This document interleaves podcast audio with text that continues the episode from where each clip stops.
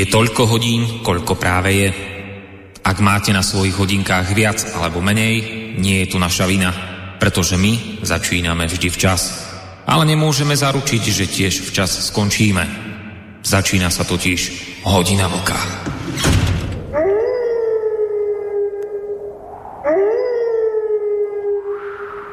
Tento rok bol z môjho pohľadu dramatický nielen udalosťami, ale aj tým, ako plocho vyzeral ich obraz vo väčšine médií. Slovenské voľby, pandémia, hnutie Black Lives Matter, americké voľby, pri tom všetkom mnohé z médií vystupovali silne, jednostranne, radikálne a miestami až agresívne aktivisticky. Starý žurnalistický princíp nechaj prehovoriť obe strany sa už nepovažuje za pravidlo, ale za prehrešok je čoraz väčší problém nájsť dôveryhodné, neprifarbené informácie, overené viacerým pohľadom na vec. Toto ma znepokojuje nielen ako novinára, ale ako zvedavého čitateľa médií.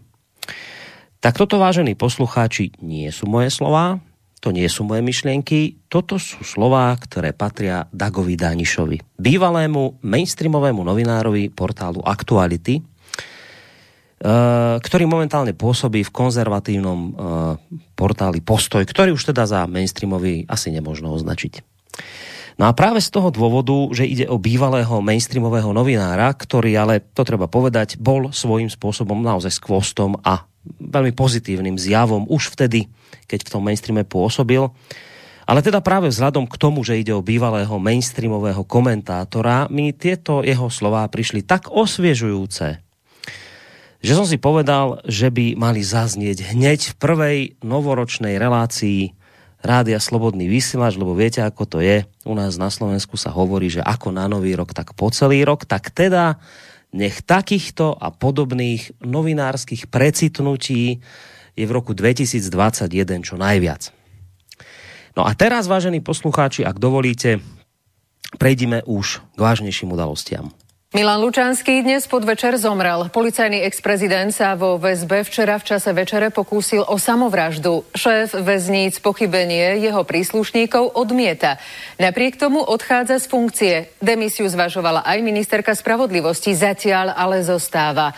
Slubuje dôkladné prešetrenie incidentu špeciálnou komisiou. Na ten si posvieti aj inšpekcia ministra vnútra. Milan Lučanský, generál, ktorý ešte v lete šéfoval polícii, skončil začiatkom decembra za mrežami. V kauze Judáš ho jeho bývalí podriadení obvinili z korupcie.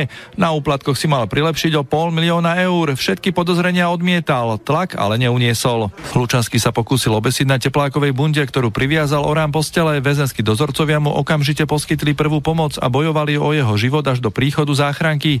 Skončil na áre v Prešovskej nemocnici. Ešte v stredu predpoludním bol jeho stav kritický. Lučanský vo súdny deň o jednej popoludní absolvoval pohovor so psychológom s 24-ročnou praxou a hodinu predtým aj kontrolu u väzenskej lekárky. Jeho plánom vraj nič nenasvedčovalo, nenechal ani list na rozlúčku.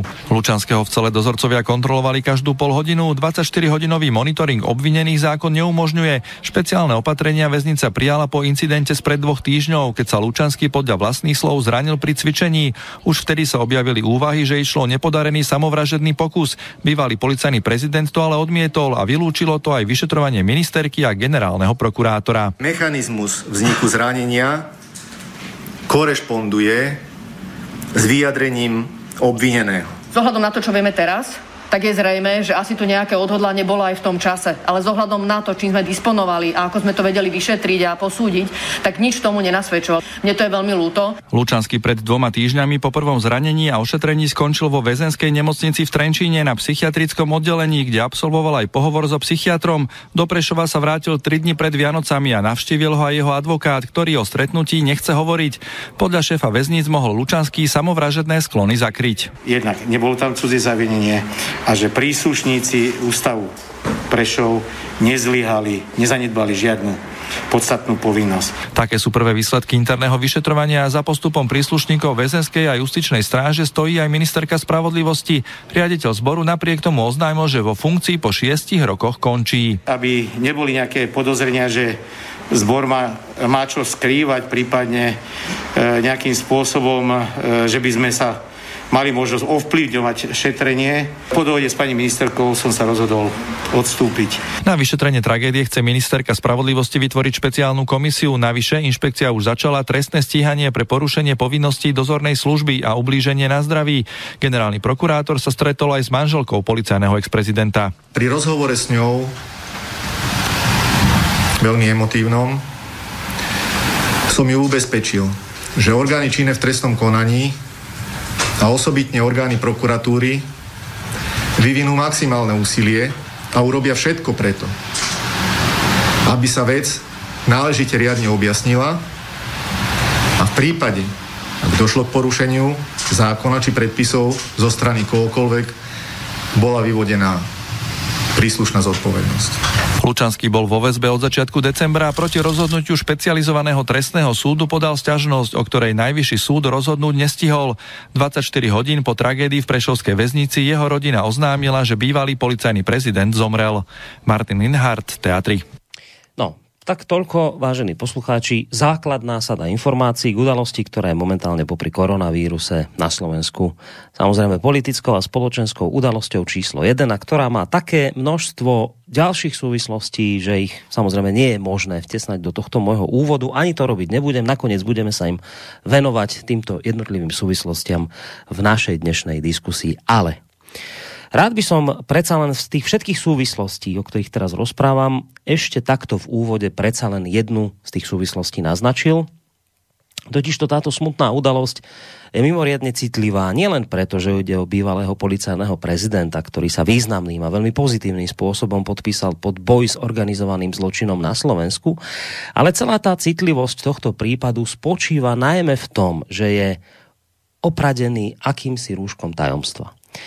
Tak nejako by sa to asi dalo povedať, lebo ako zaznelo aj v tom príspevku, ktorý ste pred chvíľou počuli z TA3, len pár dní dozadu prenikli na verejnosť informácie, že Milana Lučanského museli urgentne operovať, pretože malo dôjsť k závažným zraneniam jeho osoby. Už v tej dobe predovšetkým opozičná strana Smer ústami je šéfa Roberta Fica byla na poplach a vyzývala ministerku spravodlivosti Máriu Kolíkovú, aby okamžite zistila a vysvetlila verejnosti, čo sa v skutočnosti pred tými dvoma týždňami udialo za múrmi väznice. Dnes vo väzbe sedia ľudia, ktorí tam nemajú čo robiť. Pozrite sa na špeciálneho prokurátora Dušana Kováčika, na prezidenta policajného prezídia Tibora Gašpara, na ďalšieho prezidenta policajného prezídia Milana Lučanského. Všetci sedia vo väzbe, hoci na to neexistujú žiadne dôvody, na základe výpovede akéhosi kajúcnika. Kajúcnik je človek obvinený zväčša zo závažnej trestnej činnosti a aby zostal na slobode, tak porozpráva všetko, čo mu len príde na rozum. A často aj udáva nevinných ľudí. Toto je jeden rozmer právneho štátu, ktorý pripomíname. Ale my sa pýtame niečo vážnejšie. Nielen, že Milan Lučanský išiel do väzby bez dôvodov. Nie len, že tam sedí na základe výpovede človeka, ktorý je kajúcnikom, ale dnes leží v nemocnici v Ružomberku po ťažkej operácii s ťažkým zranením hlavy. A my voláme, telefonujeme, pýtame sa, nikto nám nechce eh, nič povedať. Nuž, ako máme veriť, že to bola nejaká nehoda? Prečo si nemáme myslieť, že došlo napríklad k zásahu policajtov voči Milanovi Lučanskému? Prečo nemáme veriť, že došlo k nejakému konfliktu medzi obvinenými? Ako je možné, že človek, ktorý je nezákonne vo väzbe, bez dôvodov, na základe výpovede kajúcnika, ešte skončí aj s ťažkým úrazom hlavy v nemocnici? Či je to Kováčik, či je to Gašpar, či je to Lučanský. Títo ľudia mali reálne výsledky boji proti mafii. Reálne výsledky proti mafii. Dnes sedia vo výkone väzby na základe podmienok, ktoré som teraz uh, uviedol, a čo je horšie, jeden z nich ešte čelí aj takémuto vážnemu osobnému problému. Chcem požiadať pani ministerku Kolíkovú, aby sa nešírili fámy a aby sme nemali tie najhoršie podozrenia, aké len môžeme mať vo vzťahu k vláde Igora Matoviča. Aby vystúpila pred verejnosťou a povedala, čo sa stalo vo väznici v Prešove a prečo je dnes Milan Lučaský operovaný a hospitalizovaný v nemocnici v Ružoberku. Samozrejme, nebola, nebola to len strana Smer, ktorá vyzývala v tej dobe, bavíme sa o dobe spred dvoch týždňov, ktorá vyzývala ministerku Kolíkovú k reakcii. Boli tu aj rôzne podozrenia, ktoré sa začali šíriť internetom a ktoré naznačovali, že v Prešovskej väznici, kde bol umiestnený Milan Lučanský, nebolo všetko, povedal by som, s kostolným poriadkom. Objavili sa totiž informácie, že mu buď kto si k tomuto zraneniu dopomohol, respektíve, že sa už vtedy, pred tými dvoma týždňami, mohol samotný Lučanský pokúsiť uh, o samovraždu. Ministerke Mári Kolíkovej po všetkých týchto informáciách neostávalo nič iné, uh, len sa postaviť pred kamery a okrem iného tam vtedy zaznelo aj toto. Príjemné popoludne pri obrazovkách. Teraz si môžete pozrieť tlačovú besedu ministerky spravodlivosti Márie Kolíkovej a generálneho riaditeľa zboru väzenskej a justičnej stráže Milana Ivana. Vyjadrili sa k šíriacim sa dezinformáciám o zranení bývalého policajného prezidenta Milana Lučanského. To, čo vnímame, že môžeme určite povedať a určite sa vieme vyjadriť k tým dezinformáciám, ktoré kolujú, že sú nepravdivé, tak aspoň v tejto, v tejto miere reagovať na to, čo sa deje.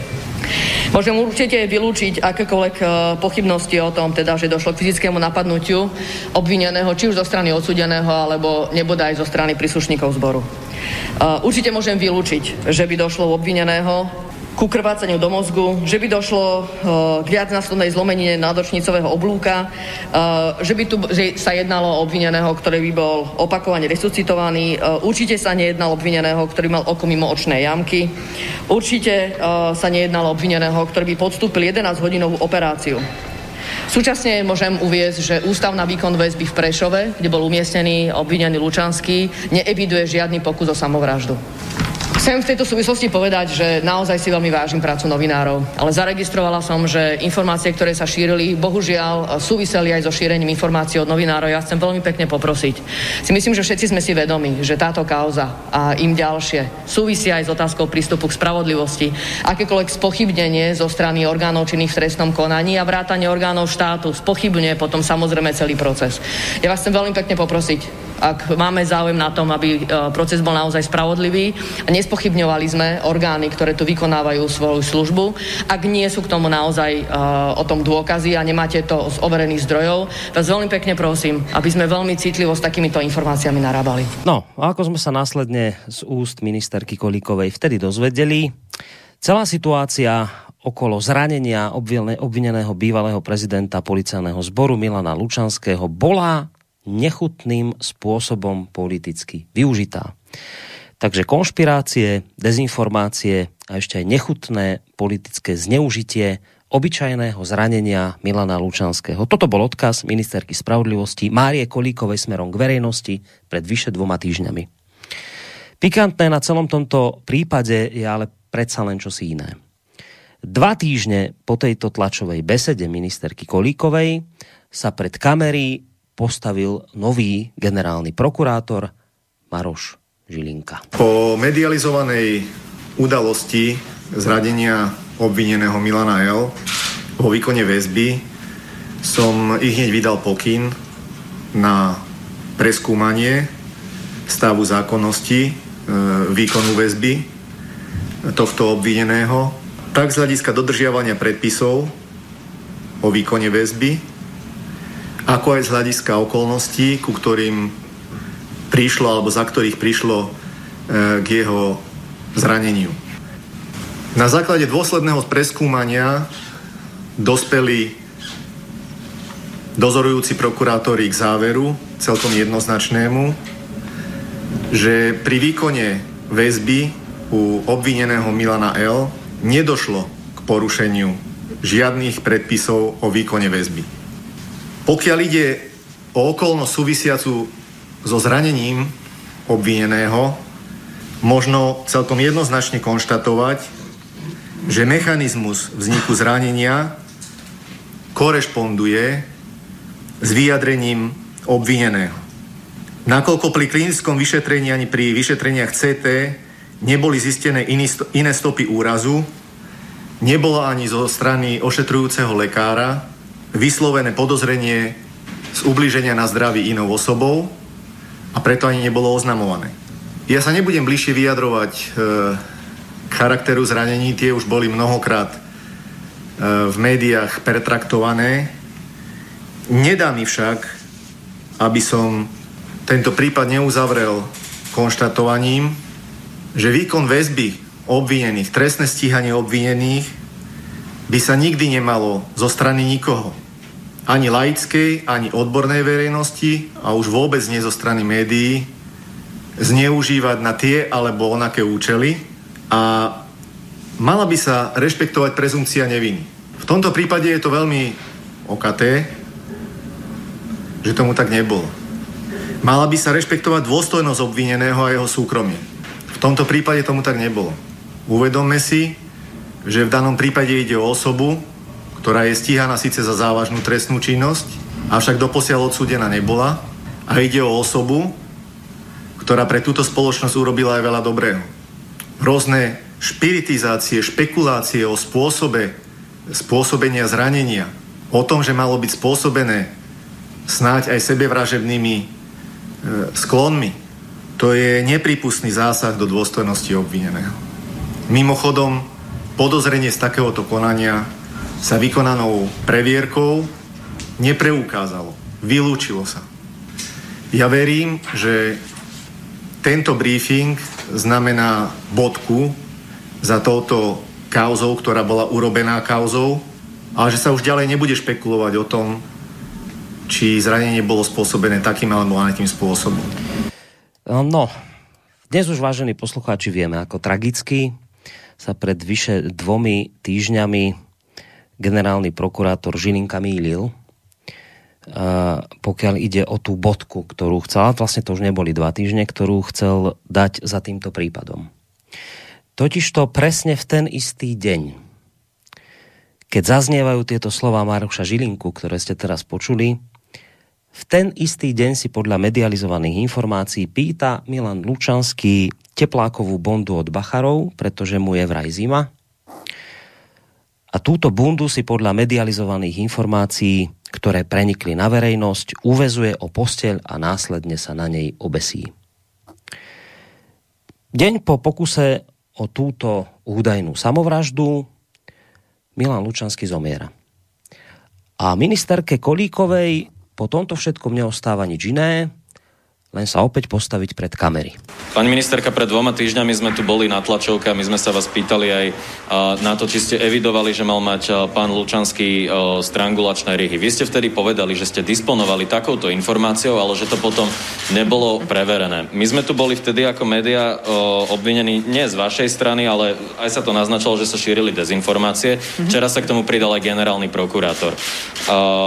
Ja som vtedy hovoril, že e, je z toho, čo sme sa bavili s odsúdenými, tak je v najlepšom záujme obvineného, aby popieral akýkoľvek pokus o samovraždu. Na čo ste vy vtedy reagovali tým, že ZVS sú dostatočne trénovaní na to, aby takéto pokusy odhalili. Čiže moja otázka je, že či si myslíte a trváte na tom, že pred dvoma týždňami to nebol pokus o samovraždu a že to je teda náhoda, že sa o ňu pokusil po dvoch týždňoch naozaj. A teda či toto nie je predsa na vyvodenie zodpovednosti. A... Zatiaľ nemám žiadnu informáciu o tom, ktorá by ktorý potvrdzovala tú pochybnosť, že, že by tu bol pokus o samovraždu. Ako naozaj tie, to, čo vy hovoríte, ten záznam žiadny taký nebol, ktorý by, toto, ktorý by naozaj tomuto nasvedčoval ani zdravotný. To znamená, že... Ale vy ste vtedy potvrdili, Prosím? že ste mali takú informáciu, hovorenú informáciu, hovorenú informáciu, ktorá nebola potvrdená, áno, ktorá zdravotne nebola potvrdená. Že mal poranenie na krku. Áno, mal tam nejaké poranenie, ale nejakým spôsobom z toho nevyplynulo, že by to mohlo byť poranenie, ktoré by s týmto mohlo súvisieť. Hej, a teraz akože ja som to poranenie nevidela, ale nebol o tom žiadny záznam od lekára, ja som sa na to pýtala, žiadny záznam taký nebol. Takže z tých všetkých dostupných informácií, ktoré máme, tak nejakým spôsobom ako sme, uh, ten žiadny dôkaz sme o tom nedostali. Čiže trváte na tom, že pred dvoma týždňami to nebol pokus o samovraždu a teraz je to Z tých informácií, náhoda? ktoré má, uh, ako takto, vy sa rozprávate o náhode. Uh, s ohľadom na to, čo vieme teraz, tak je zrejme, že asi tu nejaké odhodlanie bolo aj v tom čase. Ale s ohľadom na to, čím sme disponovali a ako sme to vedeli vyšetriť a posúdiť, tak nič tomu nenasvedčovalo. To znamená, teraz sa bavíme o nejakom stave, ktorý nastal, ktorý je veľmi smutný.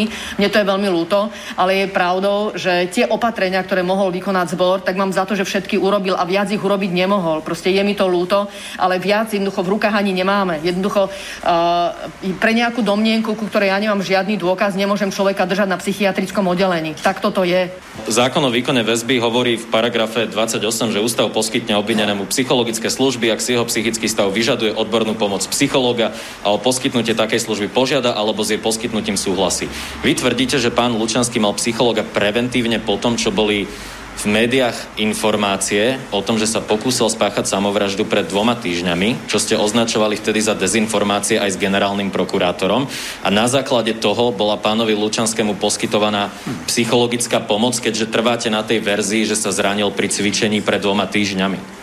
Správne tomu rozumiem? Teraz, teraz som, e, musím teraz som úplne pochopila Otázka otázku. bola tá, otázku. že ako môže dostať psychologa niekto na základe toho, čo vy tvrdíte, že sú dezinformácie v médiách. Uh, dobre, takže ešte raz. Uh, došlo k nejakému ošetreniu, Áno. ako z tých informácií, ktoré sme mali. Súčasne tu prebiehali informácie o tom, či tu bol alebo tu nebol pokus o samovraždu. Tak ako ja hovorím, zbor musí robiť všetko preto, aby človek pri najmenšom v tej kondícii, ako vstupuje, či už do väzby alebo do výkonu trestu, tak aj odchádzal. To znamená, keďže tu boli akékoľvek pochybnosti a bolo tu, áno, a ja som mala ústne takúto informáciu poskytnutú, ale nejakým spôsobom v žiadnom zázname nebola overená, zo žiadneho objektívneho záznamu ani zdravotného nedošlo k potvrdeniu, že by naozaj tu uh, bol, bol proste nejaká uh, nejaký dôkaz aj na tele, že by došlo k takémuto pokusu. Proste ani z rozhovoru, z ničoho z toho nevyplynulo. Napriek tomu, keďže bol v ústave, uh, aby sme odstránili akúkoľvek pochybnosť, tak áno, keďže tu bolo toto podozrenie, tak uh, bol hospitalizovaný na psychiatrickom oddelení a bol tu pohovor s psychiatrom. Takže áno, ja tvrdím a stojím si na tom, že to, že došlo k pokusu o samovraždu, bola dezinformácia. Nejakým spôsobom to nebolo potvrdené, z ničoho to nevyplynulo. Čiže keby teraz napíšem článok o tom, že Marian Kočner sa pokusil spáchať samovraždu, pošlete za ním psychológa?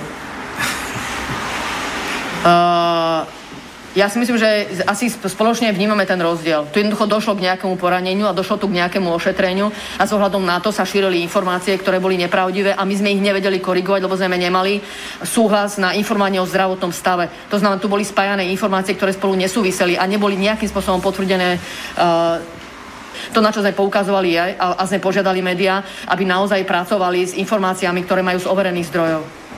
No, ja si samozrejme uvedomujem, že tento môj úvod je opäť raz dlhší, ale predsa len tu musí ešte niečo zaznieť. A síce to, že v čom je vlastne teraz problém? Nuž okrem iného je problém aj v tom, čo hovorí na toto všetko, čo ste tu teraz počuli, bezpečnostný analytik Milan Žitný v rozhovore pre denník Pravda.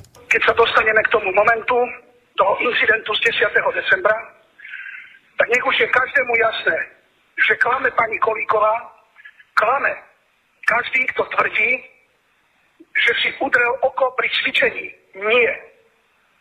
Pravda je taká, že generál Lučanský vo svojej cele porušil istý denný poriadok, keď majú, nemôžu ležať na posteli tak alebo tak oblečení, vyzlečení. Na toho dozorca upozornil, došlo k slovnej potičke, potom k strkaniu, dozorca si zavolal ďalších troch kolegov a tí ho zbili tak, ale tak ho dokopali do tváre, do tela, dotlkli, že ho museli potom previesť do Prešovskej nemocnice, tam neboli schopní to riešiť, tak ho odviezli do, Ruž- do Ružomberka. Tam dokonca eskorta bola ešte natoľko drzá a chrapúska, že ho sotili na stoličku, pretože odmietol si sadnúť, tak ho sotili tak, že spadol, udrel si hlavu, stratil vedomie, tak sa narýchlo ešte muselo robiť CT. A teraz mi niekto bude hovoriť, že všetko bolo v poriadku, veď tam predsa okamžite malo nastúpiť trestné konanie vo veci. Vyšetrovateľ mal okamžite zaisťovať stopy, lekárskú správu a tak ďalej. Nič z toho neurobili. Na základe čoho si dovolila pani Kolíková tvrdiť, že nič sa nestalo? No dobre, keď tvrdí, že však aj pán Lučanský povedal, že nič sa nestalo. Veď sa totiž mala tak, že jemu mohli zniesť obvinenie za útok na verejného činiteľa. A zrazu by bolo na svete naozaj reálne obvinenie, lebo naozaj tam k tomu e, fyzickému kontaktu došlo. Ale v tom prípade by mali aj bachári problém, mali by ne- nejakú disciplinárku, ale v každom prípade pána Lučanského by museli dať z tej väznice preč. Nemohol by tam ostať po takom incidente. Toto všetko sa naozaj tam reálne odohralo. A nech ma pokojne vypočujú, ja im každému jednému poviem, nech nenajte sa na mňa, zbabrali ste všetko, čo sa dalo. Teraz sa pýtam, v koho záujme sa to takto zbabralo? V koho záujme sa to tak dialo? Nezákonné, nezákonná väzba. A potom samé ďalšie darebáctva, ktoré sa na to kopili. Takže ak klamali hneď v tej prvej fáze toho 11., 20., 13., počínať s ministrom Mikulcom a končia s minister, ministerkou e, Kolikovou. Neverím im dnes z toho vyjadrenia ani slovo. Ja by som rád videl, kto k nemu v poslednom čase chodil. Tam musí byť zoznam tých, ktorí ho navštevovali. Môžeme tam možno nájsť mená, že ho vydierali, alebo zastrašovali, vyhrážali sa mu. To sú úplne bežné postupy, ja za tých 30 rokov takýchto prípadov poznám x, keď sa takéto praktiky uplatňovali v demokratickom a právnom štáte, pani Koliková. Neviete nič. No a ja pridám, vážení poslucháči, v tomto mojom úvode posledný zvuk, ktorý bude pochádzať. Je to vlastne úryvok z rozhovoru, ktorý odvysielala televízia TA3 a v tom nasledujúcom zvuku budete počuť uh, niekdajšiu blízku kolegyňu Milana Lučanského, bývalú prokurátorku generálnej prokuratúry uh, Vieru Sokírkovú. Keď sa vrátim k tomu, ako ste popisovali Milana Lučanského, vy ste boli kolegovia, dlhé roky sa poznáte. Aký to bol kolega, aký to bol človek? Myslíte si, že mohla ho väzba zlomiť natoľko, že by uh, urobil to, čo urobil? No viete, uh, uh, Lučanský bol uh, veľmi, veľmi aj sebavedomý, aj tvrdý, aj povedala by som, že no, určite rozumný človek a vedel, čo chce. Pre ňo bola jeho práca skutočne prvorada. On prešiel viacerými funkciami v tom policajnom zbore.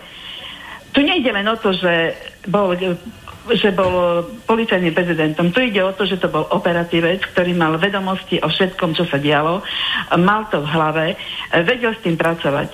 Tým, že prešiel rôznymi funkciami, niekoľkokrát opakovane musel byť psychologicky vyšetrený. Nikto nepovedal, že by bol nejaký labilný, že by bol, bol nejaký, uh, že by mal nejaké nejaké sam, uh, samovražedné sklony. Veď to dokonca dneska odznelo na tlačovej besede, že ani psycholog včera nezistil, že by mal samovražedné sklony. On bol vo väzbe len, len od 3. decembra. To je strašne krátka doba na uh, väzbu. E, pritom on väzenské prostredie dokonale poznal. On vo väznici nebol prvýkrát. On vedel, aké to, ako tam prebiehajú, prebiehajú procesy, ako sa to všetko, e, všetko, e, všetko deje. On mal veľa, veľa možností, on sa ešte ani, ani nestihol brániť voči tomu, čo sa mu kladie za vinu. Ešte žiadne konfrontácie, žiadne no, výpoveď akurát pri zati do väzby. Hej. On mal ešte možnosť vystúpiť na súde, brániť sa. Zdá sa mi preto, že po troch týždňoch samovražda ja, ja proste nemôžem uveriť tomu, že človeka, akým bol Lučanský, toho poznal, že trojtýždňová väzba zlomila. To mi ako, je to môj laický názor, osobný názor, ale toto si ja myslím.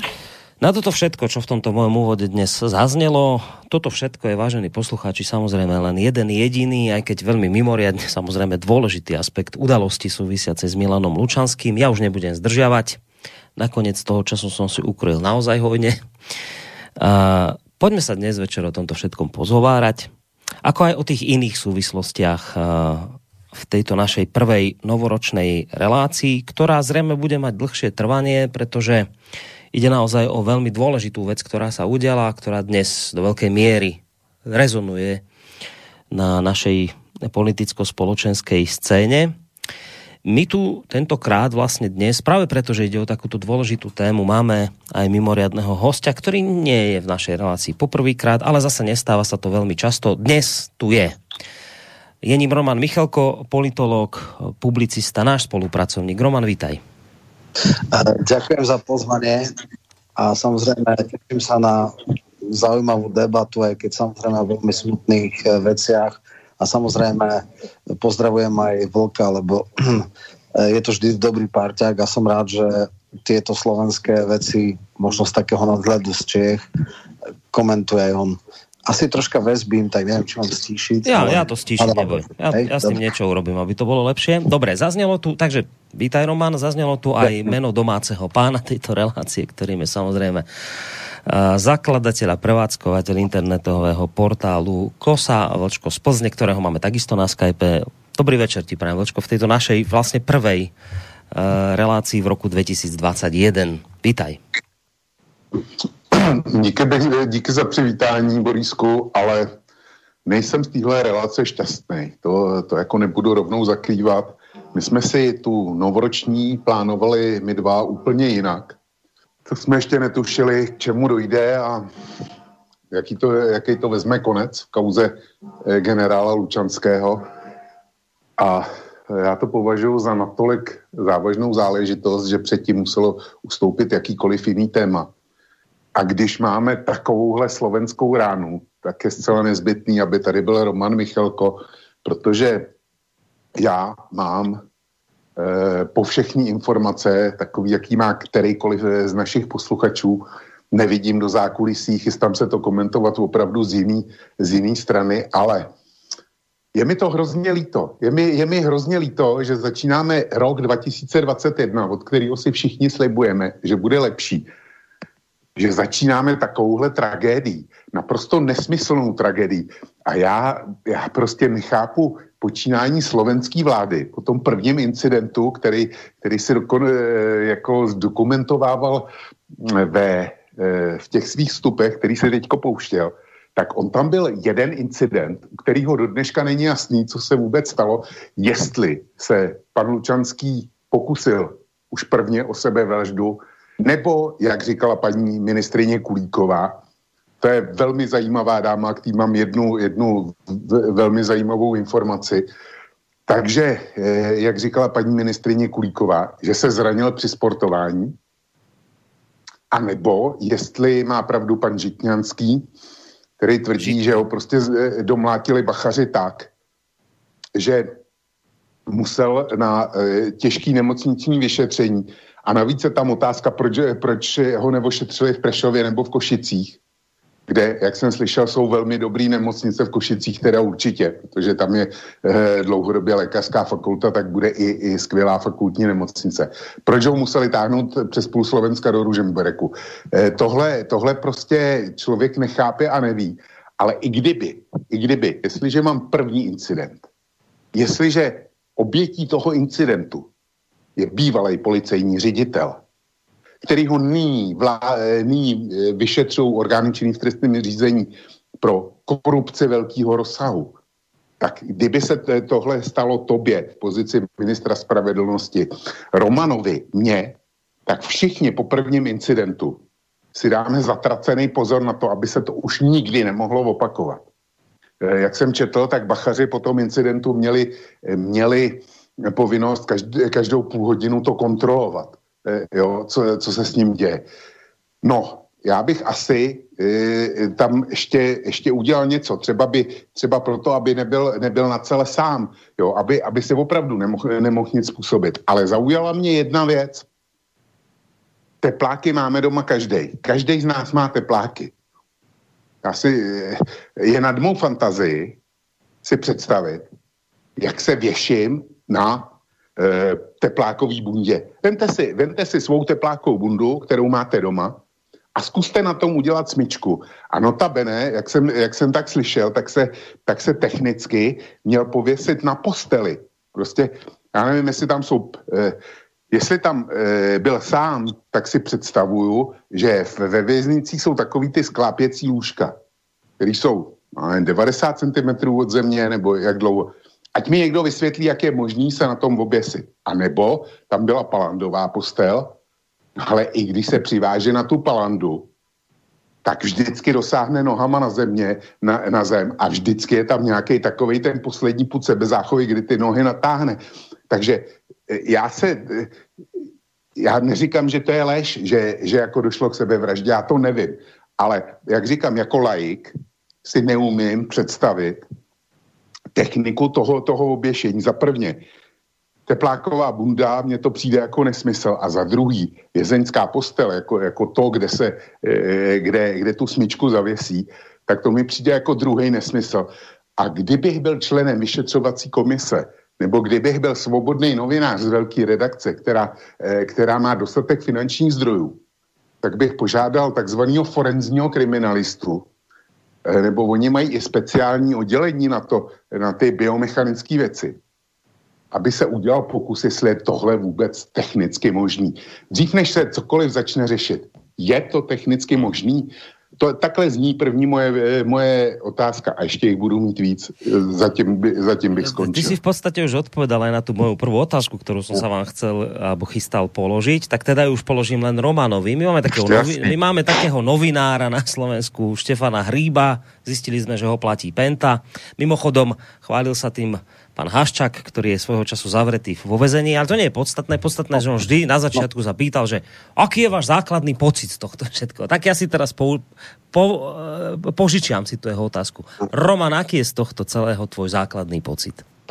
No môj základný pocit je taký, že som absolútne znechutený, zhrozený a zhanúsený a je tam veľmi veľa otáznikov a veľmi, veľmi to smrdí.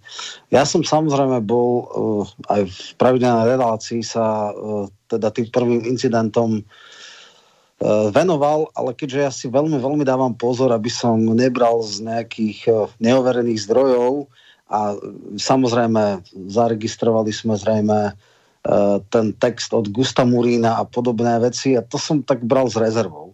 A ne, nezdalo sa mi všetko. Ja som, áno, priznám sa, keďže neboli nejaké relevantné informácie z druhej strany, skoro prijal tú interpretáciu alebo to, čo teda dala Kolíková, že precvičený sa mi nezdalo, ale skrátka, že to bol nejaký úraz.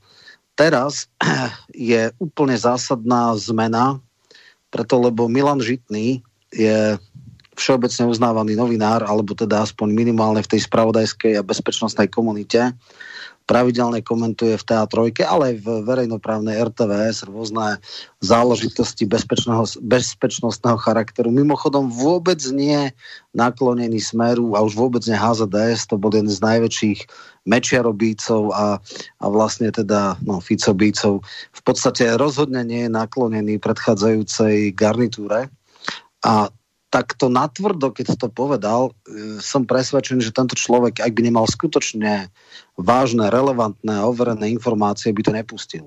Bol extrémne pohnutý, ale natvrdo to povedal. Ne, neevidujem, že by niekto ho zažaloval za šírenie nejakej poplašnej správy, ohovárania a lži. A toto tu sa už nebude dať e, jednoducho uh, zahľadiť. Uh, ja si myslím, že ministerka Kolíková absolútne nepochopila po tomto incidente ako akékoľvek uh, zotrvanie funkcie bude znamenať len brutálne narastanie odporu. Uh, vznikajú už také spontánne veci, že pred policajným prezidiom uh, je množstvo sviečok, ale aj dokonca pred Martinským okresným predst- riaditeľstvom, skadal pochádzal, dokonca vraj nejaká čestná stráž. Uh, vedenie policie a táto garnitúra, táto kamarila, ktorá tu vládne, má obrovsky zmiešané pocity a je možné, že pohreb e, Lučanského bude jedna obrovská protivládna demonstrácia, aj keď teda dneska máme zákaz vychádzania, ale sotva si, ak majú troška súdnosti, dovolia to nejak násilne rozohnať. E, tu na v podstate v tejto kauze boli veľmi zásadné mm, vystúpenia toho Žitného a potom aj Kaliňáka, ktorý ako právnik kladol veľmi veľk, veľa a zásadných otázok. E, tá základná otázka je, že vôbec dôvody väzby tam neboli. Hej. To je úplne jednoznačné.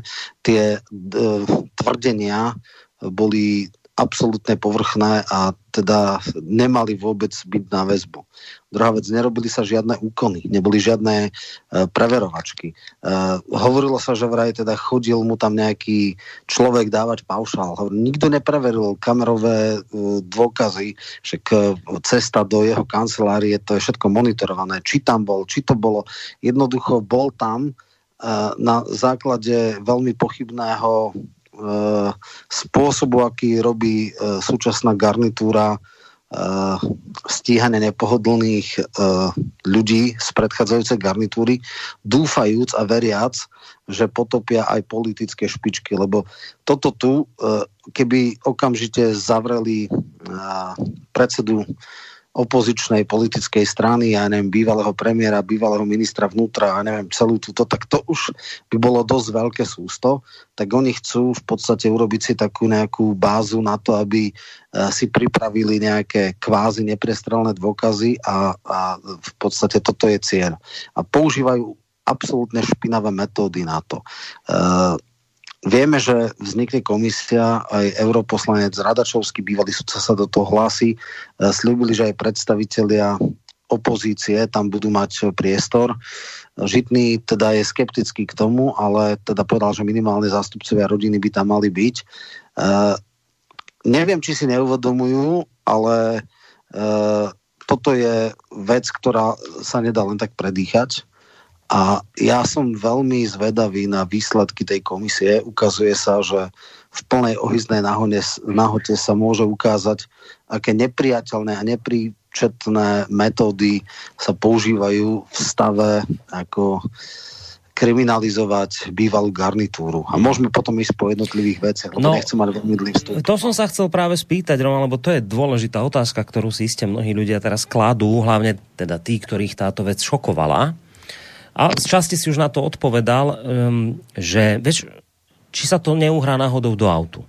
Lebo my sme počuli z úst, myslím, že to bola europoslankyňa Nikolsonová zo strany SAS, hovorí o megaprúseri. E, počuli sme tu vo zvuku bývalú prokurátorku kolegyňu Lučanského pani e, Sokirkovú, že to je obrovský problém s presahom až za hranice Slovenska, ktorý môže mať nedozierne následky.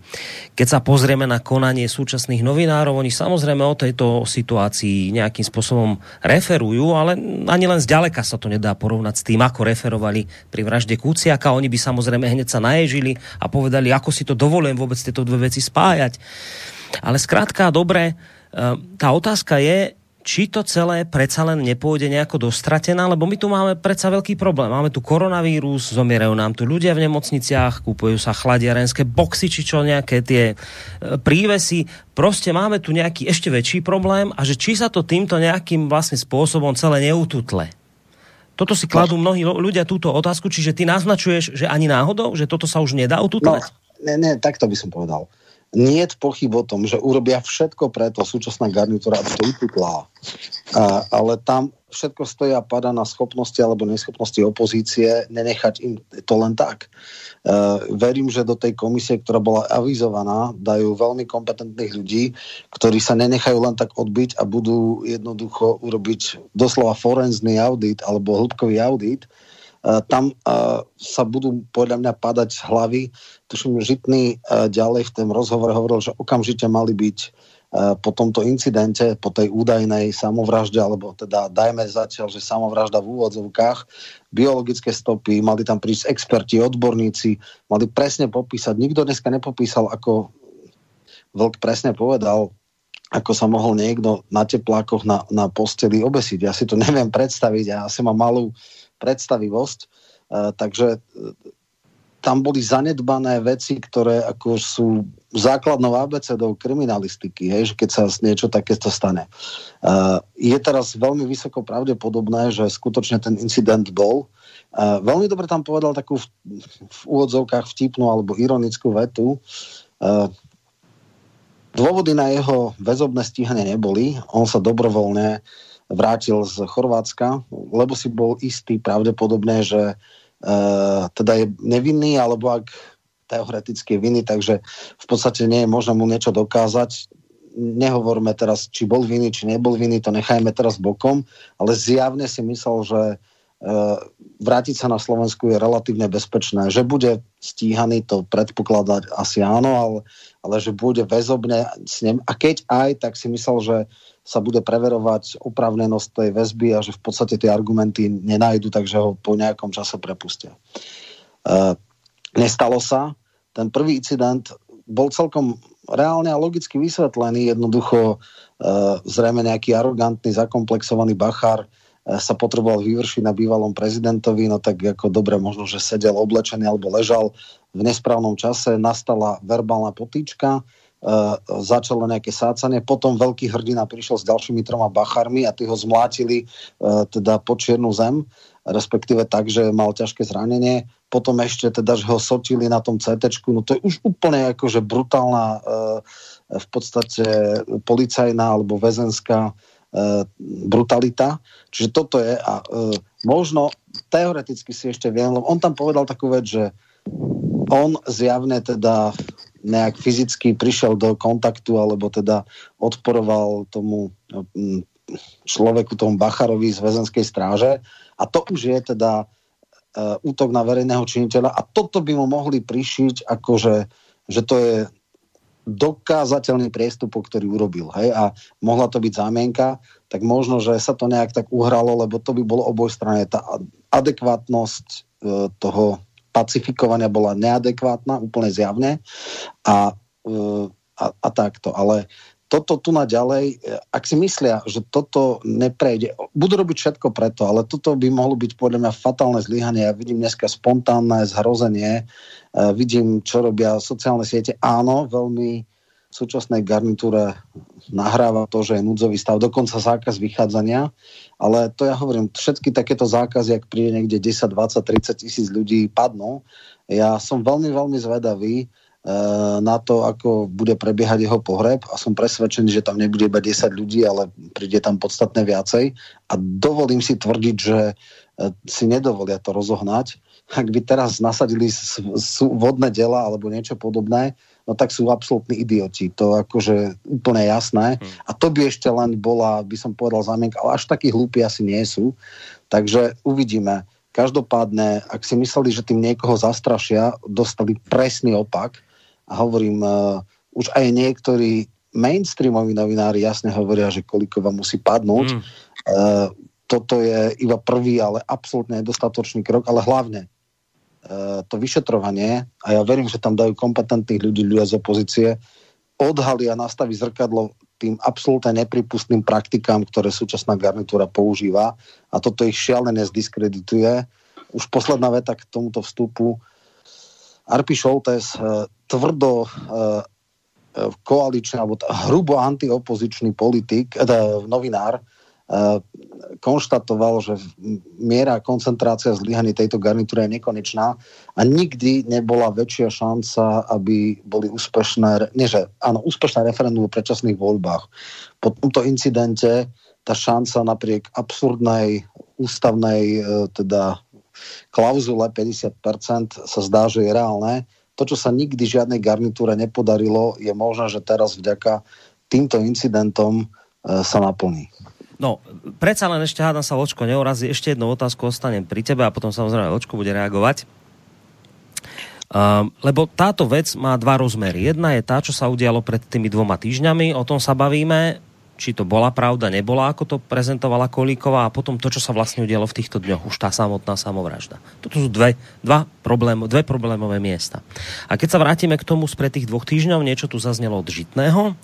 On vlastne nebol sám, ktorý o tom hovoril. Okrem tohto analytika bezpečnostného sa k tým udalostiam spred dvoch týždňov vyjadril aj právnik, manažér, podnikateľ Fedor Flašík. Ja ho zacitujem, čo povedal v jednom z rozhovorov. Milan, teda Lučanský, ležal pred tými dvoma týždňami na lôžku v čase, keď nemal. Bachar ho vyzval, aby vstal. Odmietol, došlo k hádke a potom na peste. Bachar privolal pomoc a podali si ho štyria. Po prevezení do nemocnice vraj Lučanskému kázali sadnúť si, čo odmietol, šmarili ho na zem, udrel si hlavu, takže musel, museli rýchlo robiť CT.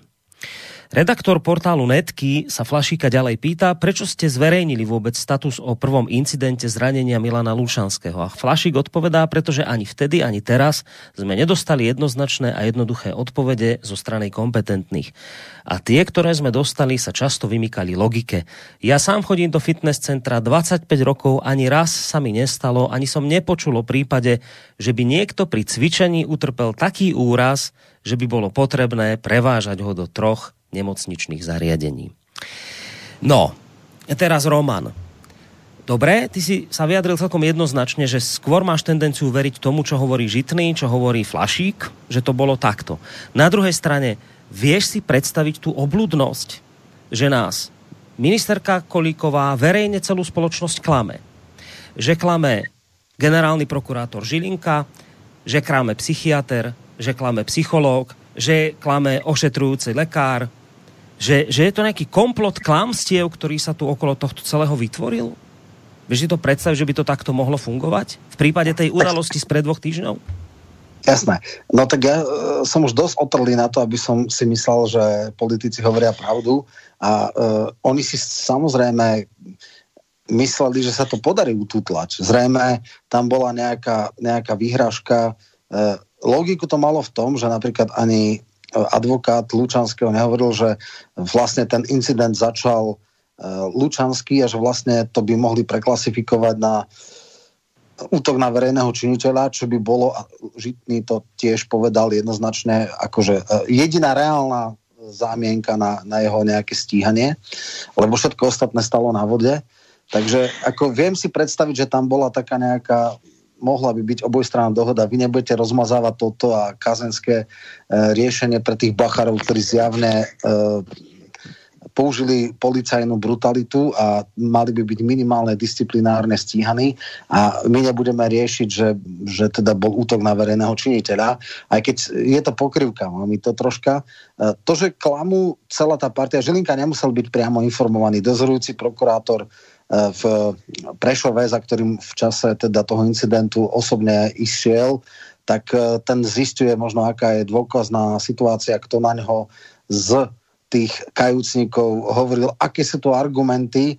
A zrejme sa chcel, on dostal tiež informácie vlastne do Bratislavy, on nemusel vedieť a dokonca Žitný uh, hovoril, že Žilinka má jeho dôveru, jeho kamarát a v podstate uh, Nepovedal by som, že Žilinka bol v tom aktívne zapojený s tým, že vedel, že kláme verejne a že hrá nejakú bandu. On má relatívne nezávislé postavenie. Ten absolútne trapný e, prílepok ústave, ktorý chcel dať Baránik a ktorý ho chcel podriadiť politikom, v podstate neprešiel.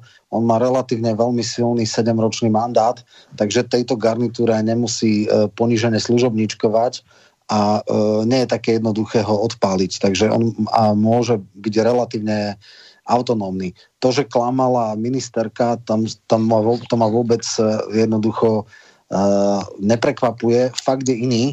Zjavne nerátali s tým, že to skončí, ako to skončí. A ja som fakt zvedavý, e, neviem, či sa toto bude dať ututlať. No ak by bola absolútne impotentná, neschopná opozícia, áno, ale ja verím, že tam nie sú takí hlúpi a neschopní ľudia. Mimochodom, ak e, dajú Kaliňáka do tej komisie, ktorý, môžeme si všeli čo myslieť, ale inteligentný to človek je a veľmi dobrý právnik, nemyslím si, že, že uh, im niektoré veci prejdú a teda však hlásia sa, hovorím aj europoslanci, bývalí sudcovia a tak ďalej. Uh, toto, ak to bude nejaká dlhodobá komisia, ak tí ľudia budú môcť do všetkých vecí budú môcť zrobiť výsluchy a tak, uh, ukázalo sa, že niektoré veci jednoducho neprejdú. Toto je hrubo začiarov a ak si myslel uh, Matovič, že je absolútne nedotknutelný, no toto bola vážna chyba, ktorá tu jeho nedotknutelnosť a tú nepričetnú aroganciu moci veľmi, veľmi, toto bol veľmi zlý krok, skrátka. Ak uh, toto urobili v, v snahe niekoho zastrašiť s tým, že im to prejde, tak e, sa veľmi, veľmi prerátali. Hmm. Vočko, z úst e, Romana, ako si počul, zaznelo viac menej celkom jednoznačne, že skôr sa prikláňa teda k, tému, k tomu názoru, ktorý zaznel od strany, zo strany pána Žitného, respektíve tu spomínaného pána Flašika, že to bolo celé inak.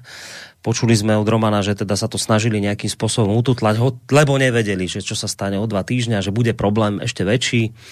No, ty nie si priateľ, a nehovorím, že Roman je, týmto to z toho nevyplýva, ty nie si priateľ konšpiračných teórií a keď sa o tom bavíme, tak často v týchto reláciách od teba zaznieva, že takéto tie veci, že niekto nás klame, je vždy problém, lebo by sa do toho klamstva muselo zapojiť veľa ľudí. V tomto prípade by sa museli zapojiť do klamstva bachari, lekári, odborníci, všetci možní, ktorí tam nejakým spôsobom v tom fungovali, až nakoniec po ministerku a, a Roman hovorí, že možno aj generálny prokurátor, ale ten nemusel mať dostatočné informácie. No, ako je to vôbec s tebou? Ja neviem ešte doteraz, že ty máš skôr tendenciu teda veriť tej oficiálnej verzii, že to bolo pri cvičení, neviem čo, bavíme sa o tých veciach spred dvoch týždňov, alebo sa ti to tak vidí ako, ako Romanovi, že nebolo všetko s kostolným poriadkom a skôr máš tendenciu veriť potom tomu, čo hovorí aj pán Žitný, ale potom tá istá otázka na teba. Vieš si predstaviť, že by toľko to ľudí naraz klamalo?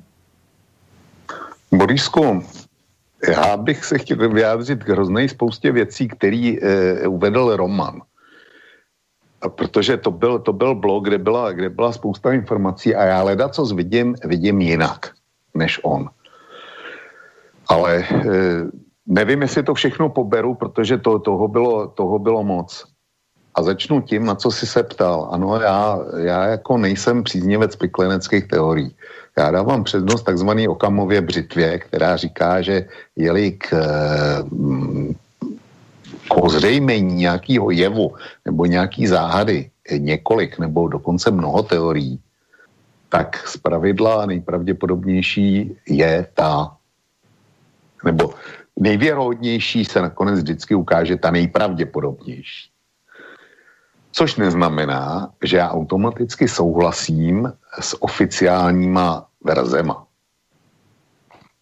Já si vždycky kladu jednoduché otázky, protože nejsem odborník, nejsem, nejsem doktor, nejsem právník, neznám e, slovenský vězeňský řád, neznám vnitřní uspořádání, na tož, abych měl e, možnost e, se podívat třeba na kamerový záznamy, kterýma mimochodem operuje e, ministrině spravedlnosti Kulíkova.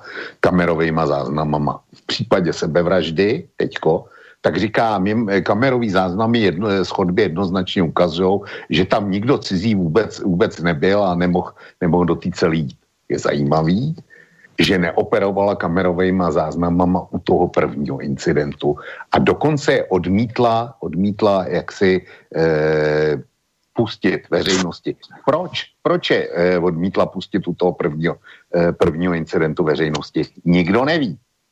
To je, to je naprosto nepochopitelný. Ale eh, čili pro mě platí Okamova břitva a já se snažím jako laik vždycky vytvořit soubor laických otázek, na který nepotřebuješ být odborník, aby si je eh, položil a aby si je zodpověděl, ale bez nichž se objasnění té záhady nebo toho problému nemůže obejít, protože jsou základní. A e, to, to mám třeba u, u e, incidentu e, zřícení dvojčat jo, a, a u podobných. A tady je pokud jsem schopen si je položit, tak jsou v rozporu s tím, co hlásá paní Kulíková a co hlásá oficiální verze. Oni operují, mimochodem, byla tady řeč o panu Žilinkovi jako prokurátorovi. A Roman říká, on je nezávislý, on je relativně nezávislý a nemusí s ním držet basu. Já s tím souhlasím. Ale v, te, v tom prvním zvuku, který si, který si dával, byla paní Kulíková a potom byl pan Žilinka. A pan Žilinka mě hrozně zklamal právě kvůli té nezávislosti, kterou má. Protože on tam, on tam fakticky opakoval, opakoval to, co říkala paní Kulíková. A paní Kulíková hovořila ve vztahu novináři, vy si sežeňte relevantní informace, ale my vám je neposkytneme.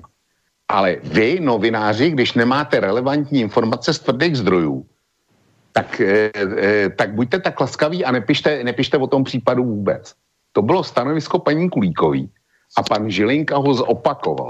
A já si nemůžu pomoct, pro mě tohle e, je nehodný funkce, funkce prokurátora.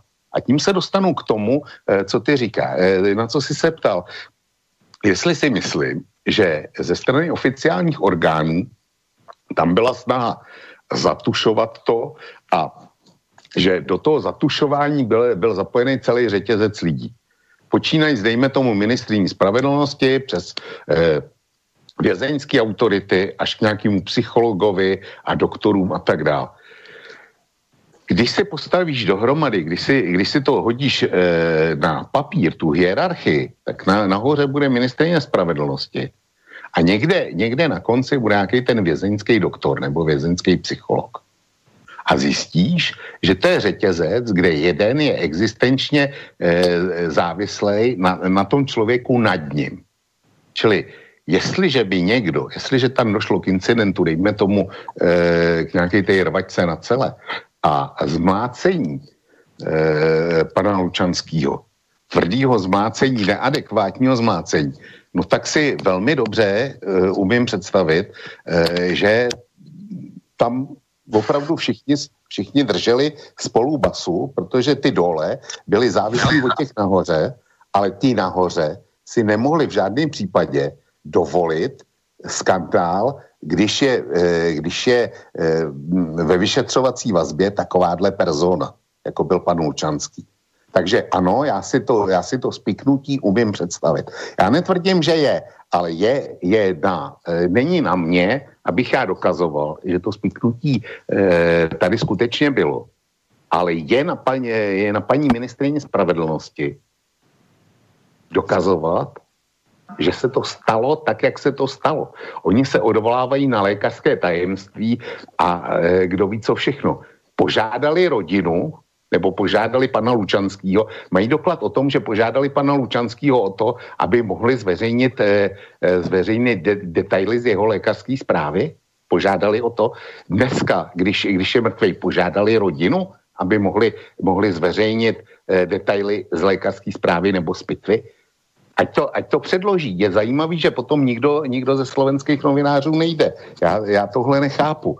Jinak operovat tím, že e, pan Kaliňák i pan Žitňanský operují s tím, že e, bývalého policejního prezidenta stíhali neoprávněně, že to je jenom, že všechno, co na něj mají, je výpověď jednoho, jednoho z těch spolupracujících svědků já nevím, tady, tady v tom bych naopak zase byl velmi opatrný, protože je otázka, co policie už zatím eh, dokázala zjistit nebo nedokázala, nebo eh, eh, jaký mají eh, další věci, eventuálně z odposlechů nebo, nebo z něčeho takového. Čili já bych byl tady velmi opatrný, jestliže neznáme spis, tak eh, se k tomu vyjadřovat, to je, eh, to je velmi ošemetná záležitost. Ale co e, mě vyděsilo a co, eh, po čem bych osobně šel nejvíc, je eh, část vystoupení pana Kaliňáka na té tiskovce, která má 38 minut, kde on, on operuje eh, s tím, co, co jako mě vadí na, na celé věci nejvíc. On tam konstatuje kromě jiného, za prvé, že pan Lučanský a pokud vím i pan Gašpár byli převezený do věznice Prešov. Eh, od, oficiální odůvodnění je, že eh, je to takhle dobře, protože přece tam došlo eh, k organizované kriminalitě, takže ta skupina nesmí mít ani teoretickou šanci, že by se potkala v jedné věznici. Je zajímavý, že oba dva policejní e, ředitelé, pokud jsem e, slyšel dobře, a pan Gašpar je v tom Prešově taky, tam klidně mohli být. Jo? Tak to, to nevadilo. A e, proč Prešov? To vysvětluje pan Kaliňák eh, velmi flagrantně, když říká věznice Prešov zabraňuje tomu, aby advokát z Bratislavy, protože eh, jak Gašpar, tak, eh, tak Lučanský si zvolili bratislavského advokáta, nebo pan Lučanský určitě, advokátku z Bratislavy. No a tato vzdala, protože konstatovala, já nemůžu být v denním styku, když jsem, když jsem z Bratislavy, tak nemůžu být v denním styku s klientem, eh, kterýho mám, eh, když mám mandata v Prešově. To nejde.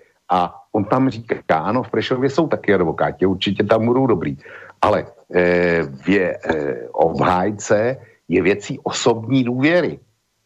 A pan Lučanský se seše, eh, prostě eh, eh, je dneska v naprosto cizím prostředí, kde nikoho nezná, tak jak má mít k někomu elementární důvěru.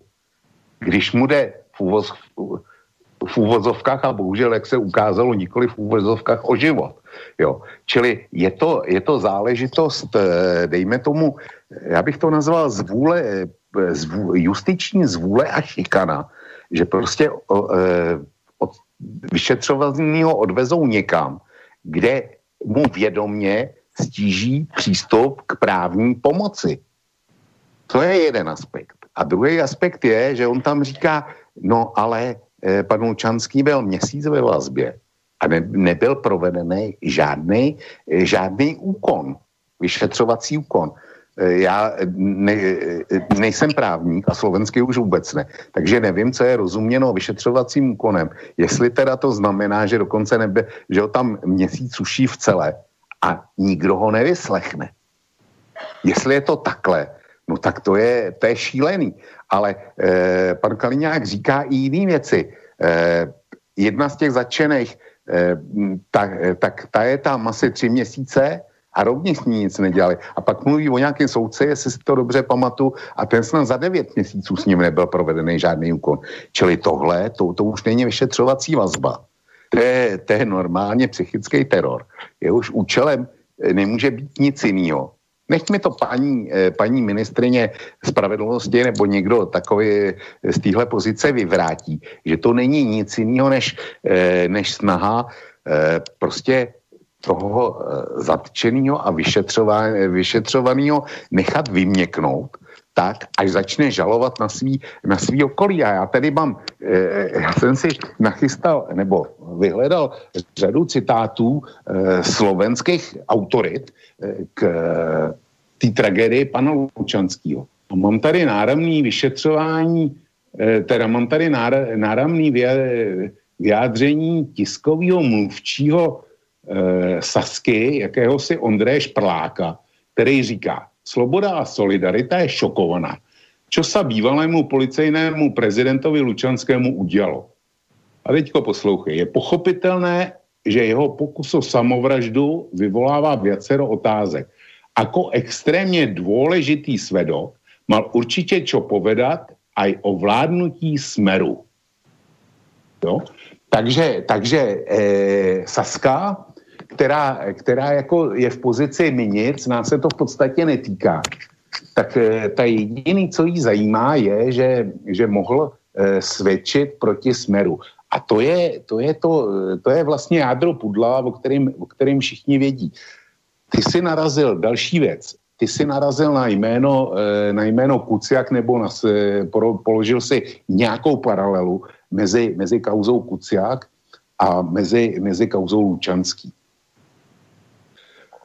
Eh, kauza Kuciak od samého začátku byla, eh, byla eh, opozi- tehdejší opozicí a dnešní vládní většinou. Byla prezentovaná jako vražda, politická vražda, za kterou měl stát přímo, v první verzi přímo, v druhé v druhý verzi potom nepřímo a ta, ta, ta verze trvá do posavať smer. Nakonec se ukázalo, že za vraždou stál slovenský gauner, který byl propojený napříč politickým spektrem. Ešte ani to sa celkom bola... neukázalo. Ešte aby sme rešpektovali Dobře. jeho prezumciu neviny. Svet, e, súd posledne skonštatoval, že teda on nebol objednávateľ. Dobře, ale e, takhle, takhle nějak, nějak se to vyprofilovalo. Že, že to byla obyčejná, objednaná gaunerská vražda. A ty si říkal, že by ty spravedliví nesouhlasili s, s paralelou. Eh, na eh, kauzu Lučanský. Já si tu paralelu eh, dávám, protože tohle, tam to nebyla politická vražda a nebyla to dokonce ani politická smrt. Byla to, byla to gaunerská vražda a gaunerská smrt. Ale smrt pana Lučanského je politická smrt. A vládní většina dneska ta samozřejmě eh, bude bojovat proti, proti fake news, proti, proti spekulacím a tak dále. Já nejsem jejich, jejich příznivec. Ale dneska na tu, eh, na tu smrt Lučanského, tak ta nastala z nějakého důvodu. A těch důvodů může být x. A oni si, eh, oni si z toho samozřejmě vyberou, vyberou eh, zřejmě tři. Pan Lučanský byl do té e, gauner, který ho dostihla vlastní minulost. Verze číslo jedna. Verze číslo dvě, pan Lučanský si uvědomil, že pochybil a nedokázal to vnitřně unést, e, že poškodil svou rodinu a udělal s tím krátký proces. Verze číslo tři, a to jsem dneska už někde zachytil, nebo respektive ta, eh, ta, eh, tu můžu přímo odvodit z toho, co jsem četl z toho vyjádření pana Ondreje Šprláka. A to, já to přečtu ještě jednou. E, extrémně důležitý svedok mal určitě e, čo povedať aj o vládnutí smeru. Čili tím, tím nepřímo naznačuje, aspoň já, já si to tak vykládám, že za tou jeho vraždou mohl stát smer. Notabene, když se podívám do deníku N, do deníku N, Eh, kde, který je placený, tak tam paní Tódová uveřejnila dneska materiál, který se jmenuje Byla to naozaj samovražda otázky a odpovědi k Milanovi Lučanskému. Jo. A e, ono je to placený, takže já vidím jenom, jenom ten Perex a tady, tady jsou dvě otázky a ta druhá z toho zní. Ne, nemohl mu přece len někdo pomoct? Robert Fico alebo Igor Matovič. Jo, to je ta otázka a ona jí potom zodpovídá a říká ne a teďko to tam začne rozebírat a e, já e, si to bohužel nemůžu dočíst. Čili ano, to je, to je třetí, to je, to, to je ta věc, kdy oni budou špekulovat nad tím, že ten Smer a ten Robert Fico přece e, e, na to měli zájem, aby pan Lučanský nemluvil, protože oni hodně věděl. Takže to jsou, to jsou tři teorie, které, e, nebo tři spekulace, s kterými budou pracovat e, ty správní. Pak, e, pak je tady teorie kriminální, když, když je budu brát z luftu. A ta, ta kriminální teorie říká, že e, s panem Lučanským si to mohli vyřídit e, klidně nějaký ty gauneři, který ovládají e, v každé věznici, jsou prostě vězni, který, který tam e, víc nebo méně řídí. A že tyhle ty velký mafiáni kli, mu klidně mohli zařídit smrt. To je, to je, je to spekulace, já jí se ani nebudu snažit jí dokázat, ale vláda, vaše vláda s ním bude muset žít. No a pak jsou spekulace e, jako pro, e, toho druhého tábora, že, že se jedná v podstatě o mm, připravovanou, připravovanou smrt a zase z několika důvodů.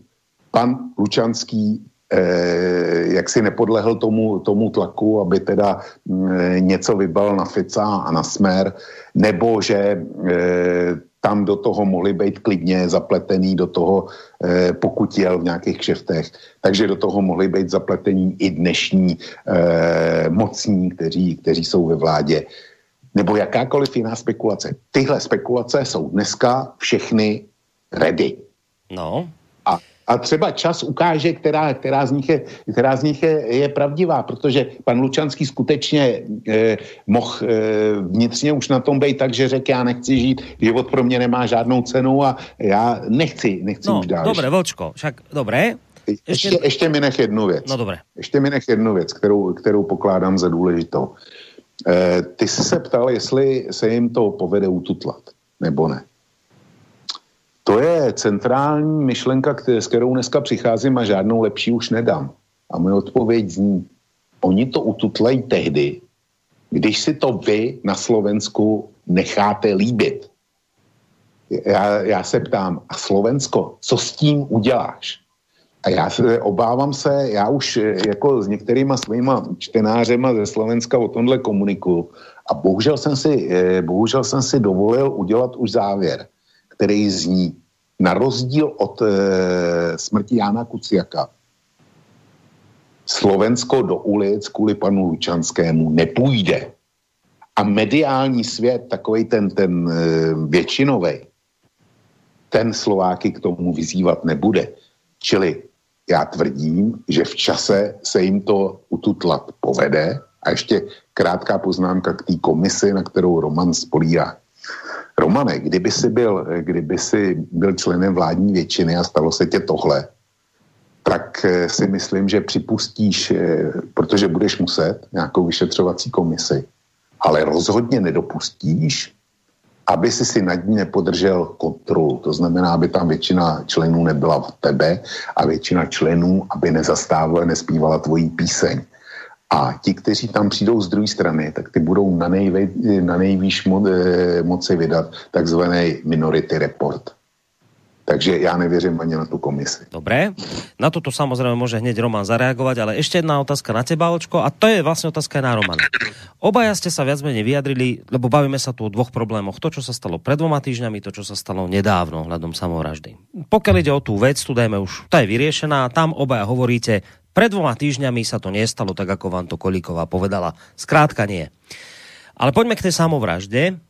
Uh, ty si tu pomenoval tri scenáre, ktoré podľa teba sa teraz akože najčastejšie vyťahujú a budú vyťahovať. V čo veríš ty? Ty si povedal, že samovražda ti tak nejako nesedí, že ako s tou teplákovou bundou a, a tam na posteli a proste problém. Dobre. Tak čo si myslíš ty? Ja neviem. Nebola to Borisku, samovražda? Zabil ho někdo? odpověď, já nevím. K tomu bych potřeboval, k tomu bych potřeboval věrohodný informace, alespoň o tom, a nechceš, o tom prvním. Dobré, a nechceš povedať, čo si o tom myslíš? Zkrátka bez informací. Já, já, nem, já nemám z čeho vycházet. Já nemám z čeho vycházet. A jo, ještě jsem zapomněl jednu věc. Pan Žitňanský říká, že při tom prvním incidentu hm, eh, mohli obžalovat eh, pana Lučanského z napadení ano. veřejného činitele.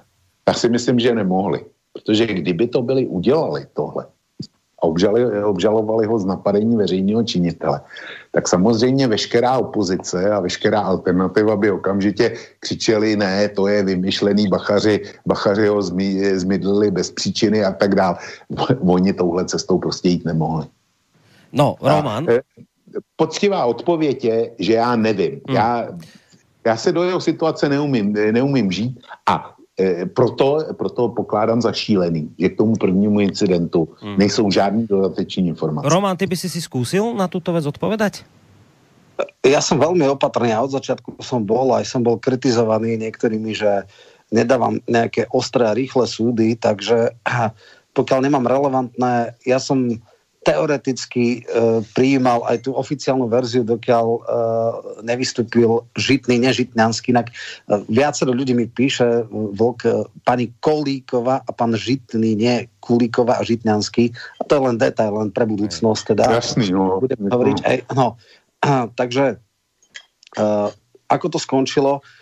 Takto z technického hľadiska si neviem predstaviť a myslím, že mám dosť veľkú uh, predstavivosť, ako sa môže na uh, posteli uh, v pomocou teplakovej bundy niekto obesiť. To, keby som videl, ako je to možné, tak by som možno tomu veril, ale zase samozrejme mám veľa aj proti uh, argumentov, že uh, nepredpokladám, že by boli tak sprostí, aby uh, niekto ho nechal zabiť, uh, lebo si neuvedomil, čo to môže e, jednoducho vyvolať. Takže tam, neviem, kvôj bono, myslím si, že až takí hlúpi nie sú, aby, aby toto aktívne robili. E, čo sa týka toho, že by ho niekto z nejakých e, ľudí, ktorí ho poslali, ktorých poslal do väzenia, nejak napadol to nie, pretože on bol na samotke, bol v kolúznej väzbe. Výkon kolúznej väzby je podstatne horší ako výkon trestu, je tam izolovaný. Jediný, s kým môže komunikovať, je teda advokát, ani s manželkou, ani telefonáty, nič. Je to najprísnejší spôsob väzby a bol v samotke, takže e, zavidenie spoluväzňov alebo niekým to e, nie je pravdepodobné.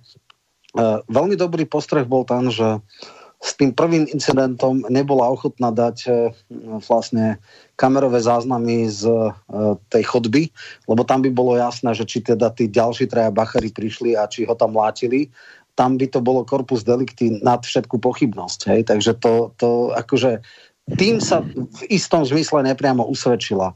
No a ešte, čo sa týka tej správy, na Facebooku bola zverejnená správa, lekárska správa, kde sa presne tie poradenia opisujú.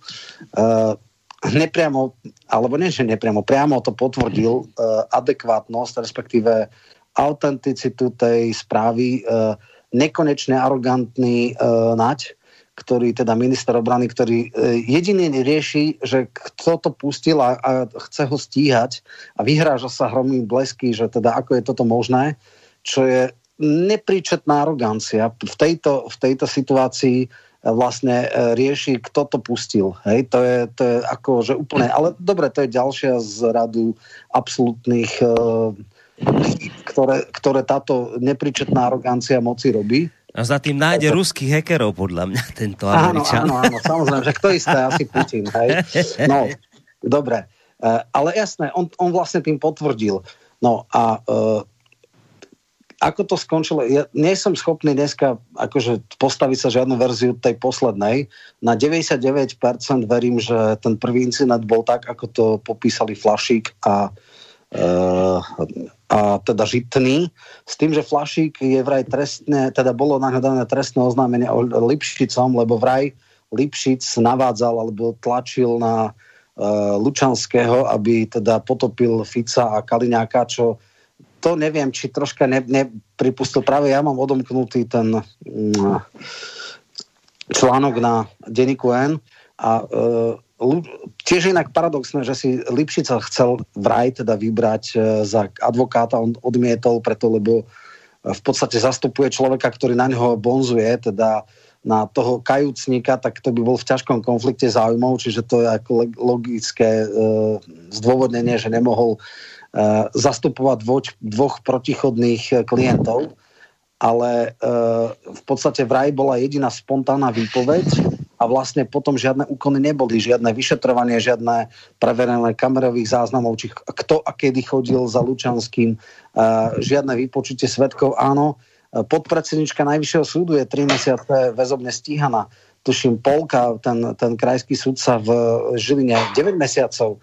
Toto, čo sa robí, Vlk veľmi po, pochopil, alebo teda povedal jednu vec. E, spôsob, akým funguje súčasná polícia a vyšetrovacie orgány je také, že v žiadnej civilizovanej krajine by to dôkazné bremeno, alebo tá dôkazná núdza nestala za to, alebo neumožnila väzobné stíhanie.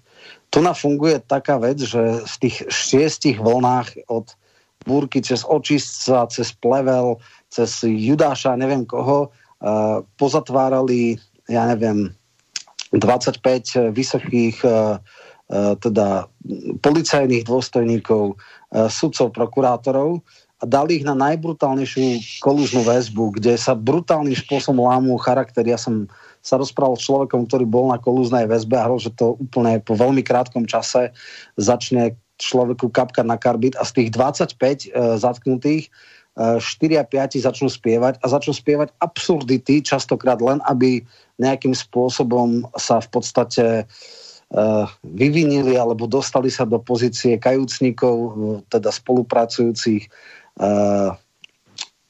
obvinených. A poviem napríklad jednu vec, a to som zvedavý, že čo na to povie Vlk. Viedlo to k tak absurdným obvineniam, že v podstate Jankovská bývala štátna tajomnička, aby sa akože dostala do toho, uh, tej pozície uh, spolupracujúceho obvineného s prísľubom zásadného zníženia trestu, tak uh, vypovedala že minister hospodárstva dal 100 tisíc eurový úplatok sudkyni, aby rozhodla v arbitráži v prospech štátneho podniku. E, Ži, e, teda Žiga nemal žiaden osobný záujem, nebol akcionárom, nebol nič, bol to štátny podnik a predstava, že dá zo svojich 100 tisíc eur, čiže cirka 2,5 milióna korún, aby v spore vyhral štátny podnik, na ktorý nemá žiadnu priamu väzbu, je niečo tak absurdné, že mali ju dať do pinelky a než začať to preverovať, ale toto vážne bolo. E, ja som sa strašne pobavil nad e, facebookovými statusmi, keď tam písali, že a však to Žigovi mali dať metal, že to je vlastne zo svojich peňazí dať toľko peňazí na úplatok e, v podstate sudkyni. Čiže tak absurdné veci. Samozrejme, že tá sudkynia to poprela vravila, že nič také sa nestalo, je to úplná hlúposť, ale takéto báchorky berú vážne. To už oni sa schytajú aj slámky. E, predstava, že niekto dá takúto sumu zo svojich peňazí e, na vlastne kauzu, ktorá nejakým spôsobom jemu osobne nepriniesie žiaden benefit, je chore. Čiže to už je úplne, že kocúrkovo. A t- takéhoto charakteru sú v podstate tie, tie e, tvrdenia. To, čo robí Sklenka, je úplne nonsens. To je, to je však Kaliňák je jeden z advokátov, čiže pozná, aký je spis a to, na čom stoja tie obvinenia, to je úplne, to je absolútna zvôľa, to nie sú žiadne veci, respektíve takto.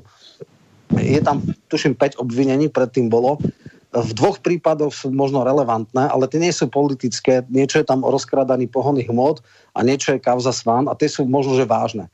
A potom sú tri obvinenia, ktoré sú absolútne na vode, bez e, konkrétnych vecí. E, tam sú obvinenia typu, že počul na chodbe, že tá sudkynia, tá Bereta, bere nejaké peniaze, nevie presne koľko a dokonca nevie ani v akej kauze, ale vie, že tento človek e, uplatil túto sudkyňu a nevie síce ani koľko vlastne jej dal.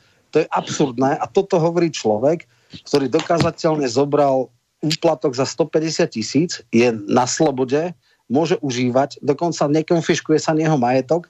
Jednoducho spôsob, akým funguje táto justícia, to je nie že banánová republika, to je absolútny škandál. Takže bohužiaľ, a e, toto potom dáva istý kontext, že v podstate pozbierali všetkých možných aj nemožných e, predstaviteľov bývalej garnitúry a lámu to takým spôsobom, že psychicky zdeptajú ľudí z tých 25 e, si dajú, že tak 5-6 zlomia a ty začnú navzájom proti sebe vypovedať a na základe toho potom vznikne nejaká reťazová reakcia mm. a tak budú usvedčovať a samozrejme dávať si skalpy. E, je to niečo, čo absolútne odporuje všetkým by som povedal, civilizačným nejakým parametrom. Hmm. Toto skutočne je, je ako nehodné stredoeurópskej justície. No ty si rád, že ťa bude zaujímať, čo na to povie Vočko, však nakoniec on už teda hovoril, že tu by bol opatrnejší, že na, na toho Lučanského nič nemajú. Ja predtým, ako ho nechám zareagovať, predsa len by som ešte pustil toho Žitného, ktorý sa presne k tomuto vyjadroval v tom rozhovore pre denník Pravda, o čom si hovoril aj teraz s tými, uh, Román. A zo strany Žitného zaznelo, že my sme v tomto smere aktuálne bezprávny štát. Ja to považujem za zlyhanie všetkých relevantných orgánov, ktoré sa na tomto podielali, počínajúc vyšetrovateľom a dozorujúcim prokurátorom, pretože to znesenie obvinenia, ten obsah je tak vágný. Každý jeden skúsený vyšetrovateľ povie, že nedovolil by si takéto čosi predložiť a na základe tohoto jedného svedectva spred niekoľkých rokov bez akýchkoľvek ďalších dôkazov zniesť obvine na, naviac, keď sa vie, že ak sa mali tie peniaze odovzdávať v kancelárii, tak tam bolo všade plno kamier. Ako ten človek tam chodil, tak je to zdokumentované, vie sa toto preukázať. To sú úkony, ktoré najprv mal vyšetrovateľ urobiť, aby verifikoval tú výpoveď, potvrdenie. Ale evidentne nič takého neurobil. Takže to je prvý moment, kedy došlo k zlyhaniu justičných orgánov, orgánov činných v trestnom konaní. Ďalšie zlyhanie na základe týchto hlúpostí, poviem až darebáctiev, bol záhy do väzby. To je nehoráznosť, aká tu nemá za 30 rokov od revolúcie období. A to už som tu zažil naozaj kadečo. Ja by som sa pani Kolíkovej napríklad raz spýtal. Predstavte si, že v čase 2010 až 2012, keď ste boli štátnou tajomníčkou u pani Lucie Žitňanskej na ministerstve spravodlivosti, kedy vám musela vaša sekretárka v pracovnej dobe kočikovať vaše dieťa, že by ona dnes podala trestné oznámenie, že videla, ako pani Kolíková berie úplatky. A presne podľa toho lučanského modelu by pani Kolíkovej dnes bolo znesené obvinenie a bola by vzatá do väzby. Bez akýchkoľvek ďalších dôkazov. A ja sa pýtam, pani Kolíková, kde to sme? A vy tomuto robíte stenu. Vy to ešte aj obhajujete, bránite, chránite.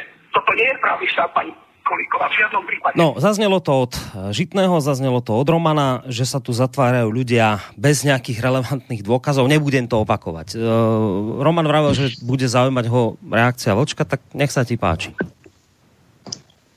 Já tu kauzu, o které se zmínil Roman, tak eh, na tu jsem narazil sám už před časem a já si v podstatě eh, myslím o ní totéž, co eh, tak přesně to samé, jak reagovali ty lidi na tom Facebooku, že pan Žiga by za to zasloužil státní vyznamenání, protože investovat, investovat svoje peníze do toho, aby vyhrál stát, aby zvítězil státní zájem, tak eh, tomu říkám vlastenectví eh, až eh, záhrob, jo.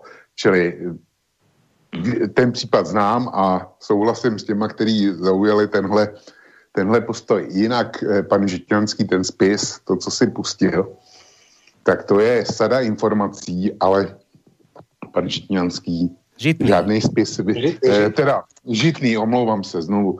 Pan Žitný znovu eh, znovu říkám, pan Žitný nemá přístup ke spisu a ne, ani netuší to, zda policajti mají jenom vyjádření toho sklenky, nebo jak se jmenuje, a nebo jestli mají ještě něco dalšího. K tomu, k tomu zbytku, co říkal Roman, u vás už je pozatýkáno tolik soudců, tolik prokurátorů, tolik vysokých policajtů. A eventuálně jsou tam i nějaký lidi silní zprávy nebo něco takového, Čili tam už je pozatýkáno takových lidí, že si vláda nemůže dneska dovolit ty lidi pustit ven. Na ně, na ně prostě něco, něco najít musí. Už jenom, už jenom aby, aby existenčně přežila, protože kdyby se ukázalo, že to bylo plácnutí do vody, který k ničemu nevedlo, no tak to je napád ministra vnitra, to je napád e, samozřejmě ministrině spravedlnosti, to je napád generálního prokurátora, to, je na rozpuště, to by bylo na rozpuštění toho speciálního sou, soudu v Pezinku. No a za tyhle všechny, s výjimkou toho soudu, generálního prokurátora zodpovídá, zodpovídá premiér, takže to je, to je napád vlády a vypsání nových voleb. Takže udělají všechno, aby se ukázalo, že konali správně.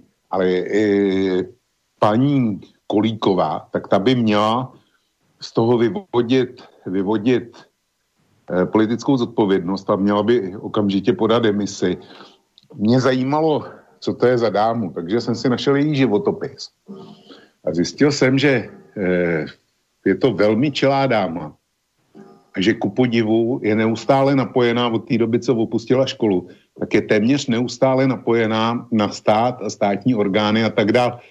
Ona promovala, jestli to vidím dobře, v roce 1999. Ale už eh, eh, v roce 2001 založila a do roku 2005 vyučovala na právnický trnavský, e, e, právnický fakultě v Trnavě vyučovala předmět právní klinika pro komunity.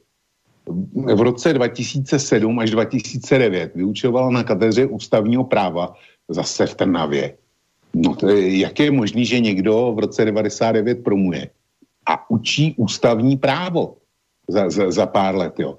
V roce 2006 eh, se stala ředitelkou eh, pod eh, ministriní spravedlnosti Žitňanskou se stala eh, první ředitelkou nově, nově vzniklého Centra právní pomoci. No a v roce 2010 se stala státní tajemnicí. Až se propracovala, propracovala byla, byla její, její pravou rukou ve vládě Ivety Radičový.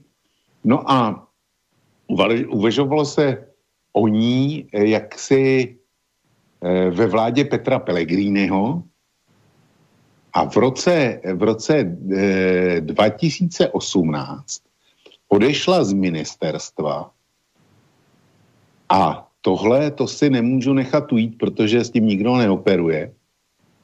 Tenkrát e, jste měli na Slovensku aférku s únosem větnamského občana e, z Německa, kdy ho e, větnamská tajná služba unesla a mělo to být eh, slovenským letadlem. Tak z toho byla aférka. No a e, paní Kolíková tehdy rezignovala na svůj vládní post e, a s komentářem. Nemohu se tvářit, že jsem jen odborník a nejsem člen vlády.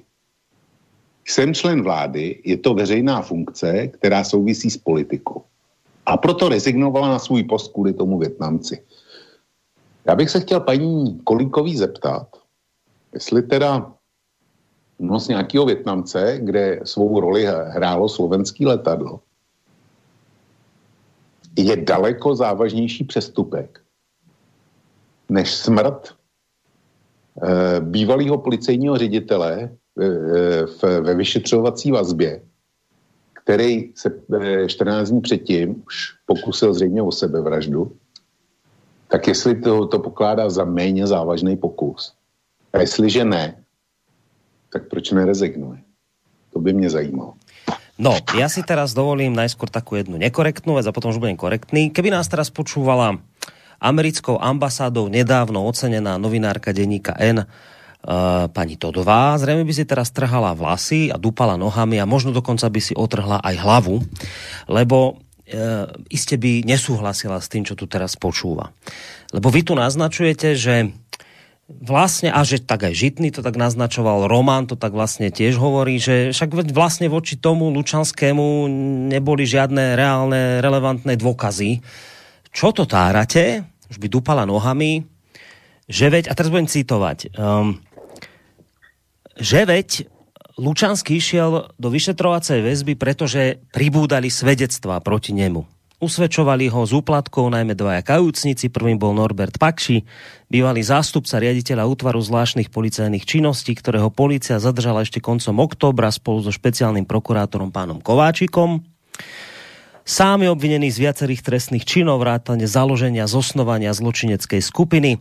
Druhým kajúcnikom, ktorý teda mal svedčiť proti Lučanskému je podnikateľ František Böhm, ktorého policajti spájajú s takáčovcami Pakši a Böhm sú vo väzbe.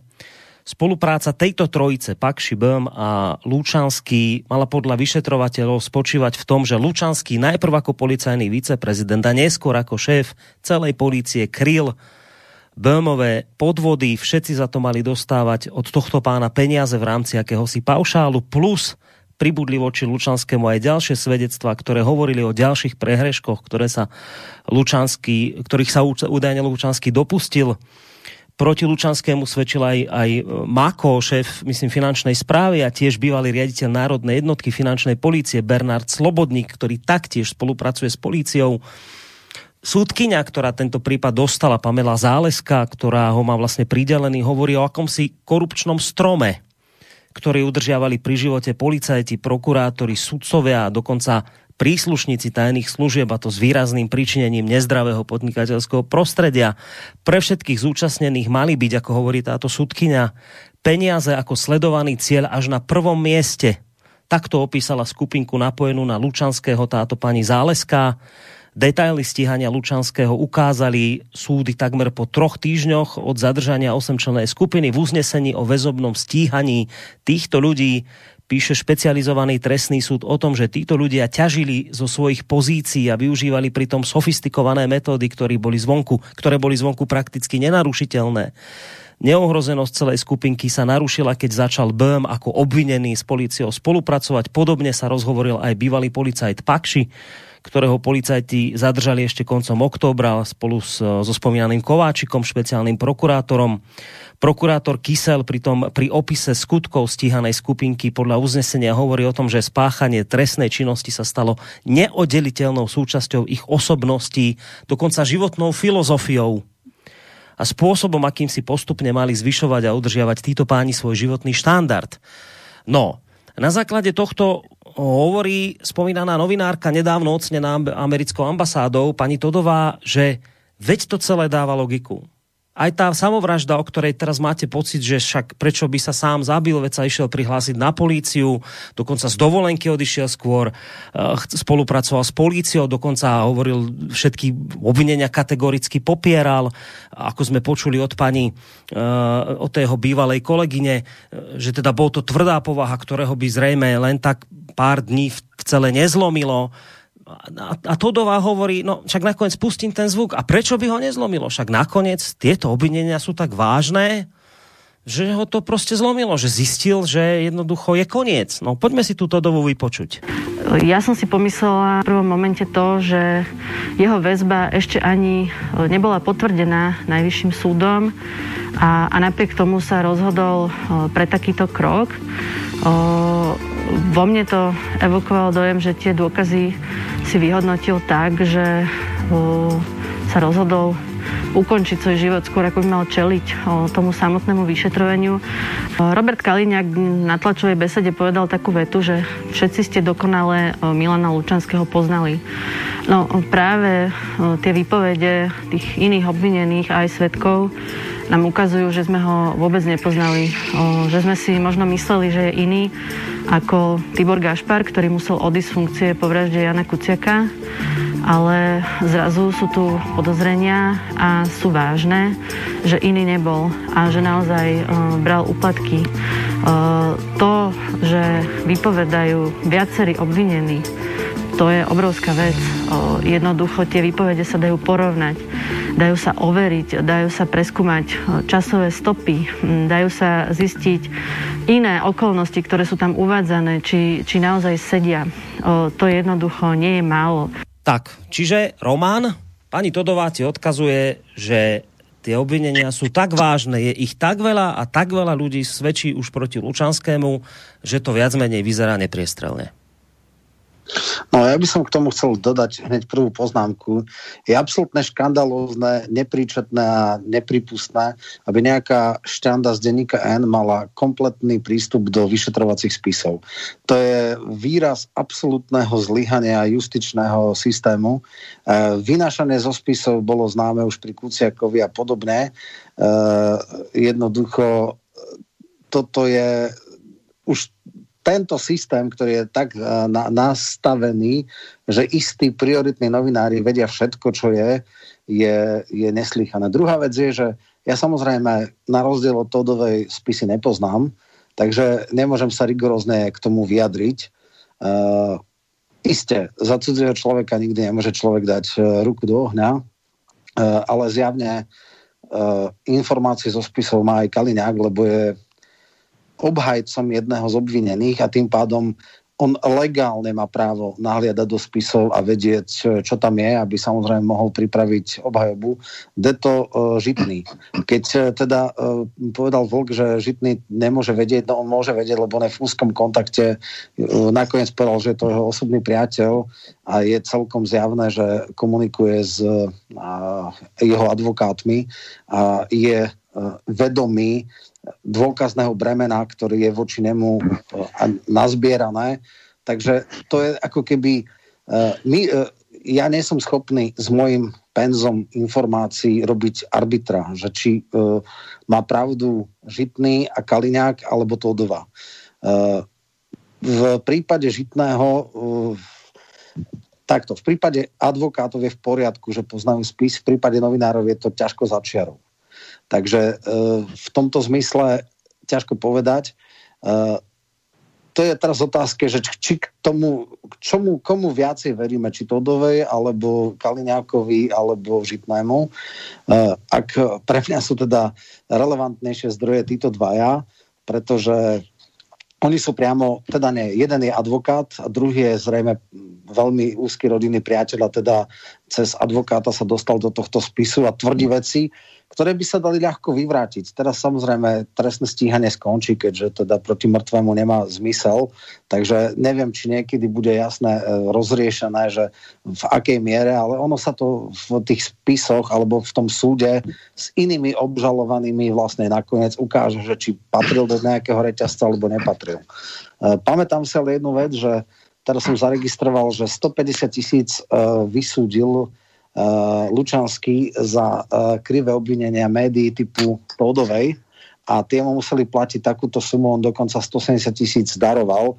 Čiže ja neviem, či skutočne mu by to stalo za to, si takto kaziť, ale keď hovorím, človek nikdy nevie, dostane sa do takej situácie, či podľahol tomu alebo nepodľahol, ale toto táto debata dneska nie je o tom, že či e, bol Lučanský bezúhonný alebo nebol bezúhonný, ale debata je o tom, že či boli dostatočné dôk, e, dôkazy na väzobné stíhanie, či sa robili úkony, a to sa nerobili, lebo zjavne minimálne Kaliňák povedal, že e, okrem prvého spontánneho výsluchu žiaden nejaký štrukturovaný výsluch neexistoval, nefungoval nepreverovali sa to, ako hovoril Žitný, kamerové záznamy, či chodili za ním a v, akom, v akej perióde tí ľudia, ktorí mu mali donášať teda podiel z lupu alebo ten paušal za zahladenie. Viem, že sa tam v tej tlačovke Kaliňákove spomínal nejaká kauza, kde mali oni ovplyvňovať prokurátorov a tí povedali, že nič také nestalo. Keredek Hanam tam vystupoval a vyskakoval na konci a tam veľmi pekne uh, ho uzemnil Kaneňa, kedy povedal, že no dobre, uh, nikto z tých, ktorí mali ako keby v prospech, teda prokurátorov, zasiahnuť v prospech obvinených alebo vyšetrovaných, to nejakým spôsobom nepotvrdil. Jednoducho išli ďalej tie trestné stíhania a hovoril, no dobre, ale mohol zobrať peniaze a neurobiť nič. Ano, v tom prípade to nie je korupcia, ale to je podvod. Hej? Že pokiaľ zoberiem peniaze a uh, intervenujem, to je korupcia, pokiaľ zoberiem peniaze a nerobil nič, to je čistý podvod. Tak to je detail, ale aj takéto veci tam boli. Uh, bohužiaľ my s našim penzom znalosti a to, že my nie sme investigatívci a my nemáme tie nepripustné veci, že máme nahliadanie do spisu a účelové vyťahovanie niektorých vecí a dávanie do verejnosti, tak, tak nemôžeme robiť arbitrál. Chcem povedať ešte jednu vec.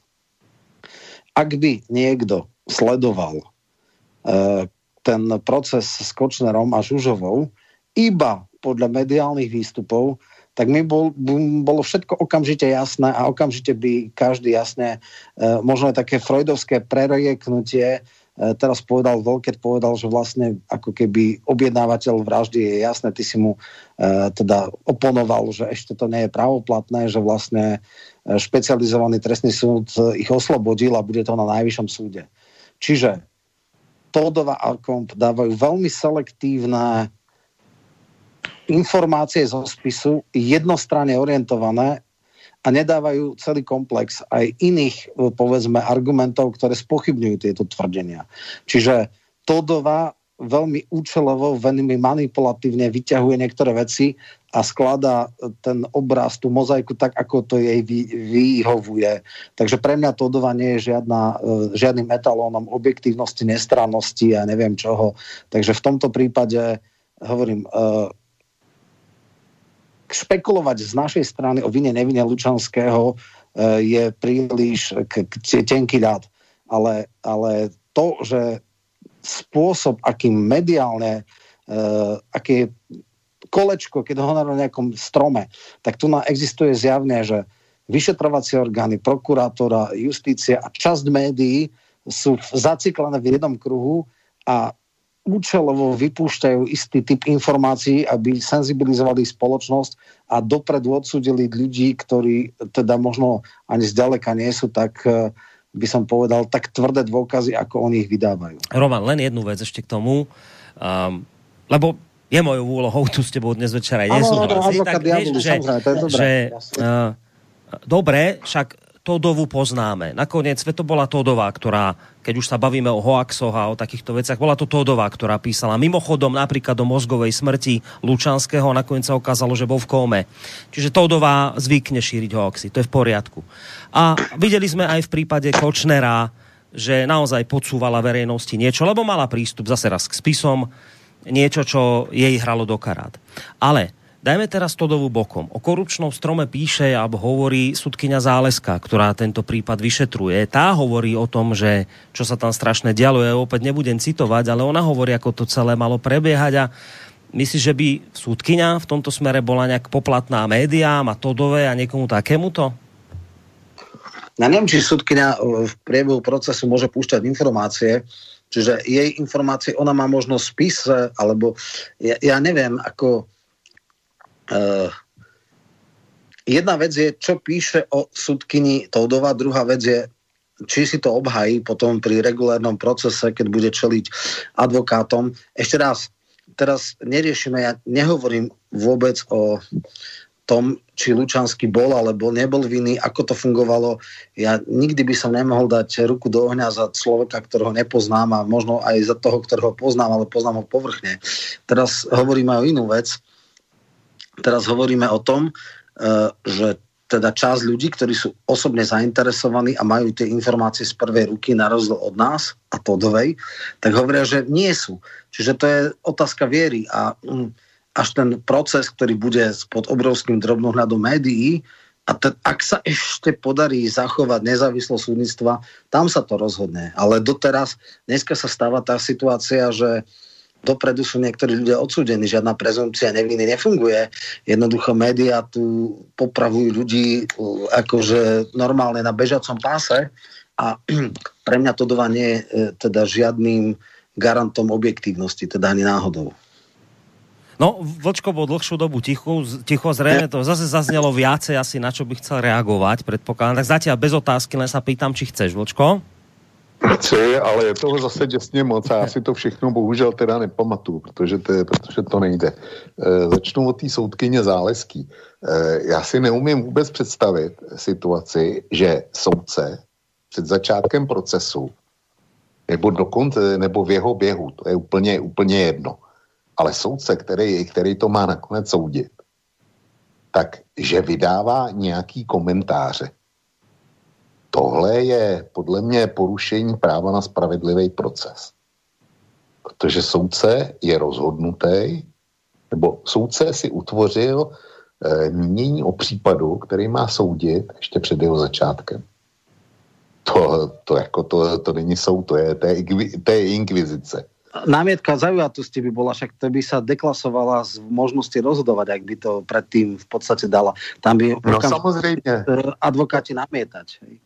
No, no dobře, ale, ale e, jak si to je, to je natolik hrubý a prvoplánový porušení všech možných zásad a zejména teda práva obžalovaného na spravedlivý proces, že e, pokud se ta dáma nevyloučí, tak jak si říkal, pokud se nevyloučí sama, tak e, ten proces je zmatečný od samého začátku. Ja len teda trošku ti do toho skočím, aby nevznikli nejaké ná, názory, alebo teda pocity, že som si to vymyslel. Túto informáciu s názvom Sudkyňa o kauze Judáš, korupčný strom mali udržiavať pri živote policajti, prokuratúry a, prokuratúry a sudcovia. Deník M. Táto správa vyšla na tlačovej agentúre Slovenskej republiky. Odtiaľ ju no, preberali a, iné médiá, čiže M, nie je to vymyslené, toto je skutočná informácia. No, toto Sudkyňa povedala. Ja, ja, ja ti věřím, já to mám otevřený na denníku N jako, jako titulek tohle. Čili, čili jasný. Znovu opakuju, existuje zákonný právo nebo ústavní právo na spravedlivý proces. A jestli se soudce ještě před jeho začátkem nebo v jeho průběhu vyjádří k tomu, jak to vidí, no tak e, tohle právo neexistuje pro, pro dotyčnou kauzu. A teďko, teďko k paní Todový. Ty to uvedl, že ona by mi to namítla. Mě by to nenamítla, protože já jsem znovu upozornil, že nikdo nezná z nás e, spis a co všechno policajti mají, nebo teda vyšetřovací složky mají, nebo měli na pana Lučanskýho. Takže na mě by si s tímhle nepřišla. Ale já bych se paní Todový zeptal, a jak to víte? Že v tom spise je to, co vy tvrdíte. Jak to víte? A teď ona by, eh, ona by odpověděla, já to prostě vím. Nejspíš, protože by eh, ne, neuvedla by zdroj. Ano. No tak e, asi, asi by přišla takováhle odpověď. Tak e, e, já bych mohl říct, dobře, ale já teda vím, e, že to, co vy říkáte, je lež. A bylo by, bylo by vymalováno, protože ona má velmi pravděpodobně přístup do spisu, velmi pravděpodobně. To se ukázalo už, už eh, v kauze Kočner, ale nemusí to být pravda. A jestliže to pravda je, pak dochází opět k narušení, eh, k narušení eh, vyšetřování a k narušení práv obžalovaných. Protože, protože někdo se je snaží ukřižovat ještě před samým začátkem procesu. Notabene, moje nábytka hlavní by byla, ale paní Todová, tohle, co vy říkáte všechno, tak to e, není meritum věci. V kauze sebevraždy nebo v kauze úmrtí pana Lučanského. Notabene teďko odbočím, Borisku, přesně, přesně to jsem říkal, že to jsou ty, ty, ty tři varianty, ne, s kterými bude pracovat e, vláda a jí, na, jí e, nakloněný tisk. Takže paní Todová, aniž bych to věděl, to, tohle její vyjádření jsem neznal, tak paní Todová skutečně pracuje tak, jak jsem odhadl, eh, že má tři možnosti a jednu z nich si vybere. Takže paní Todová si vybrala. Ale meritum věci je úmrtí ve vyšetřovací vazbě bývalého policejního prezidenta. A já jsem upozornil, že jsou, že jsou spekulace, dal jsem jich dohromady asi devět. A samozřejmě, že opozice a alternativa e, může svobodně pracovat ze spekulací, že pan Lučanský spáchal sebevraždu,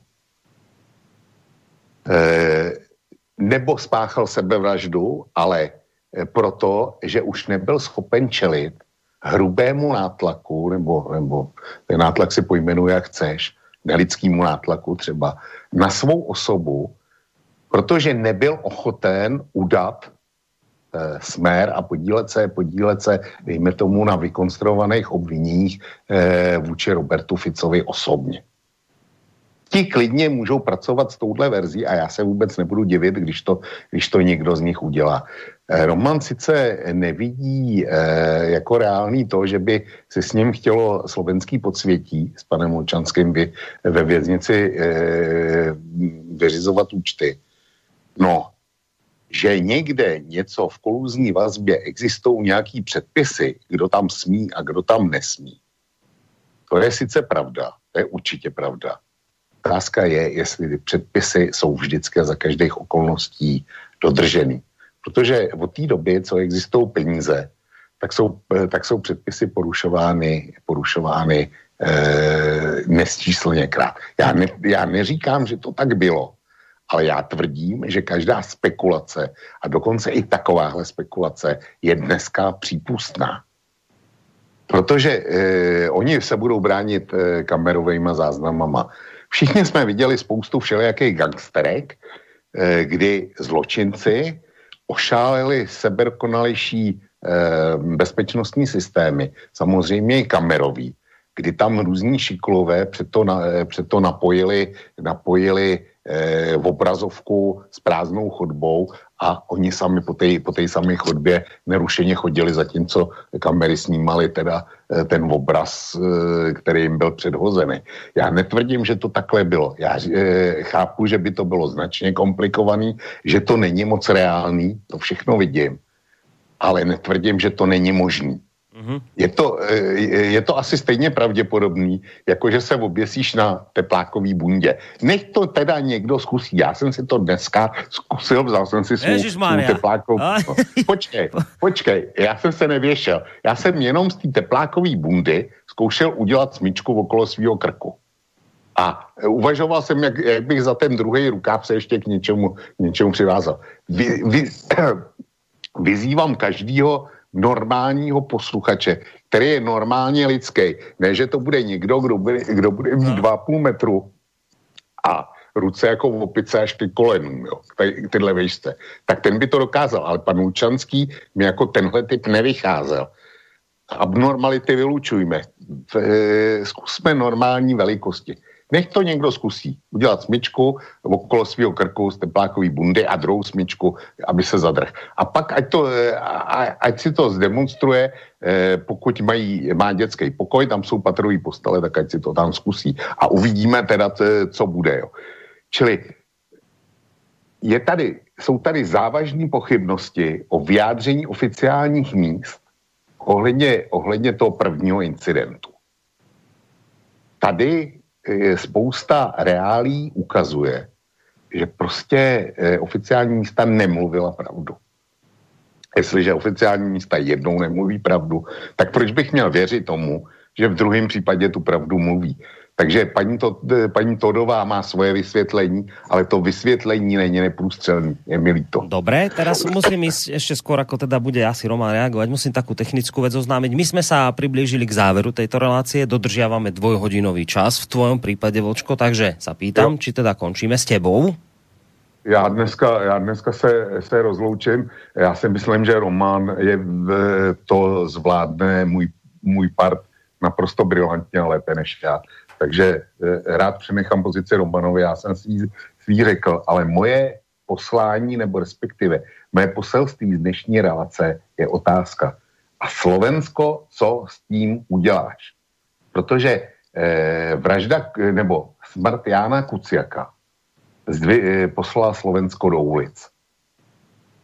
A dlouhodobě poslala Slovensko do ulic. Já nevěřím, že to též se stane v případě pana Lučanského. Eh, bez ohledu na to, že jsou koronavirové omezení. Takže pokud se tohle nestane, že Slovensko půjde do ulic, tak tvrdím, že to vládní koalice ustojí a ututla. Takže je na vás, vážení posluchači, co vy s tím uděláte. Ne někdo jiný, ale vy, co s tím uděláte. A s tím by dneska skončil. A popřál bych všem, všem dobrou noc a e, pěkný ještě sváteční víkend. Děkuji Romanovi za to, že přišel do eh, téhle relace. A Borisku samozřejmě, že děkuji tobě.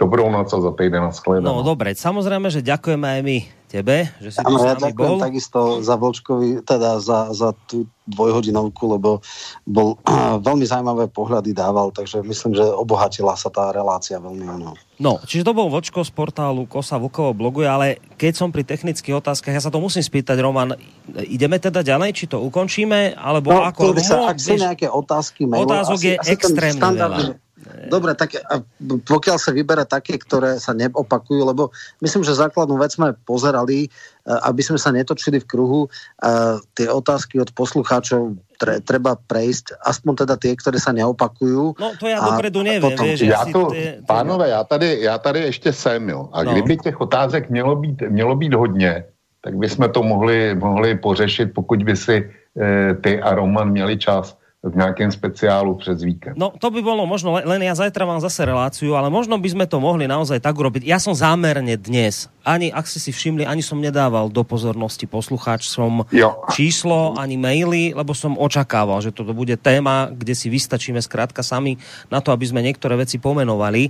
A tých mailov je tu naozaj toľko veľa, že ja by som sa prihováral za to, že ne, akože neurobme to, že ich neprečítame, ale skúsme naozaj možno zajtra do poludnia urobiť nejakú, nejakú poštáreň, kde sa týmto veciam budeme venovať.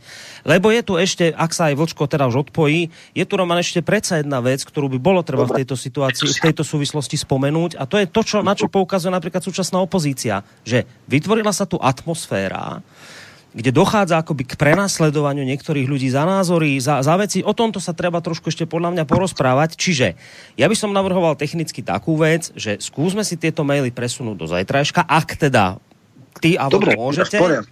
Hej? Že by sme si to zajtra teda nejako Jasne. vyriešili. Čiste len budeme prechádzať mailami, nič už iné nebude, len teda maily prečítame, vy na ne odpoviete. Vočko sa teraz odpojí a my by sme, dali by sme si teraz krátku údobnú prestávku, lebo potrebujeme si iste mnohí odskočiť. Jasne. A po nej ešte by sme jednu jednu vec v tejto súvislosti otvorili a potom by sme túto reláciu ukončili. Môže byť takto, páni? Dobře. Áno, áno. Ja som Môže, ale dej mi, dej mi vedieť, kdy to vysielanie bude. No, niekedy zajtra do poludnia. Však ja sa dohodnem s tebou cez uh, aj buď už Mail, telefonicky, Skype. mailovo a dáme to samozrejme hneď poslucháčom čo najskôr vedieť, ale musím ísť za kolegom Kršiakom sa popýtať, ako to zajtra vlastne vyzerá s časom voľným, Dobre. takže dohodneme sa v dohľadnej dobe a samozrejme dáme poslucháčom čo najskôr vedieť. Takže urobíme to tak, ako sme sa dohodli. Vočko sa teda odpojil, Roman ostáva, hudobná prestávka a po nej ešte otvoríme teda jednu vec, ktorá s týmto všetkým súvisí a ktorá je podľa mňa veľmi dôležitá. V každom prípade e, Vočko končil túto reláciu veľmi zaujímavo, čo s týmto mienite urobiť ľudia, a nie niekto iný, vy, konkrétne vy, lebo volačo naozaj zdá sa, že smrdí v tomto štáte s hnitom dánskom, by som povedal, ak si teda mám zobrať do úst klasika.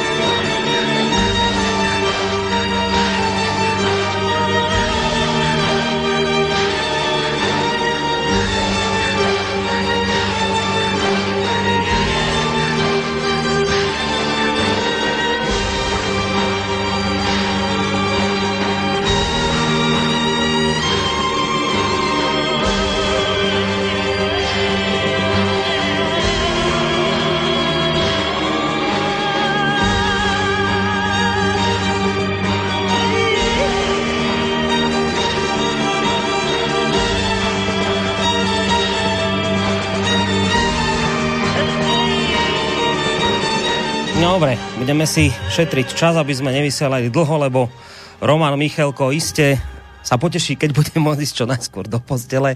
Však máme nový rok, e, mnohí sme boli dlhšie hore, takže nebudem ho chudáka trápiť. Ostal tu s nami Roman Michalko, e, publicista, politolog, ktorý je dnes mimoriadným hosťom relácie Hodina Vlka. Vočko, ako ste počuli, sa už odpojil. Ja som dostal informáciu od kolegu Kršiaka, že teda zajtra o tej pol jedenástej by sme si mohli dať tú listáreň. Ak by to teda tebe, Roman, vyhovovalo, predpokladám, že Vočko... Pol tak, tak, že by sme si to dali od zajtra od 10.30 a uvidíme. Máme tam čas dve hodiny, takže dovtedy tie maily určite vybavíme. Nebudem to teda zdržiavať. Poďme ešte k tej jednej veci, ktorej som sa chcel chcel v tejto situácii a v tejto súvislosti dotknúť. Zacitujem, čo podal Peter Pellegrini, predseda strany Hlas. Po tomto všetkom, čo sa udialo, zverejnil takú, také stanovisko na Facebooku, ktoré znie takto. Tragický krok generála Lučanského vnímame ako jeden z dôsledkov atmosféry na Slovensku, kde sa preteky v zatýkaní stali predmetom politického boja. Prezumpcia neviny sa úplne stratila, obvinené osoby sú automaticky označované za zločincov a väzba sa namiesto preventívneho stala trestným opatrením.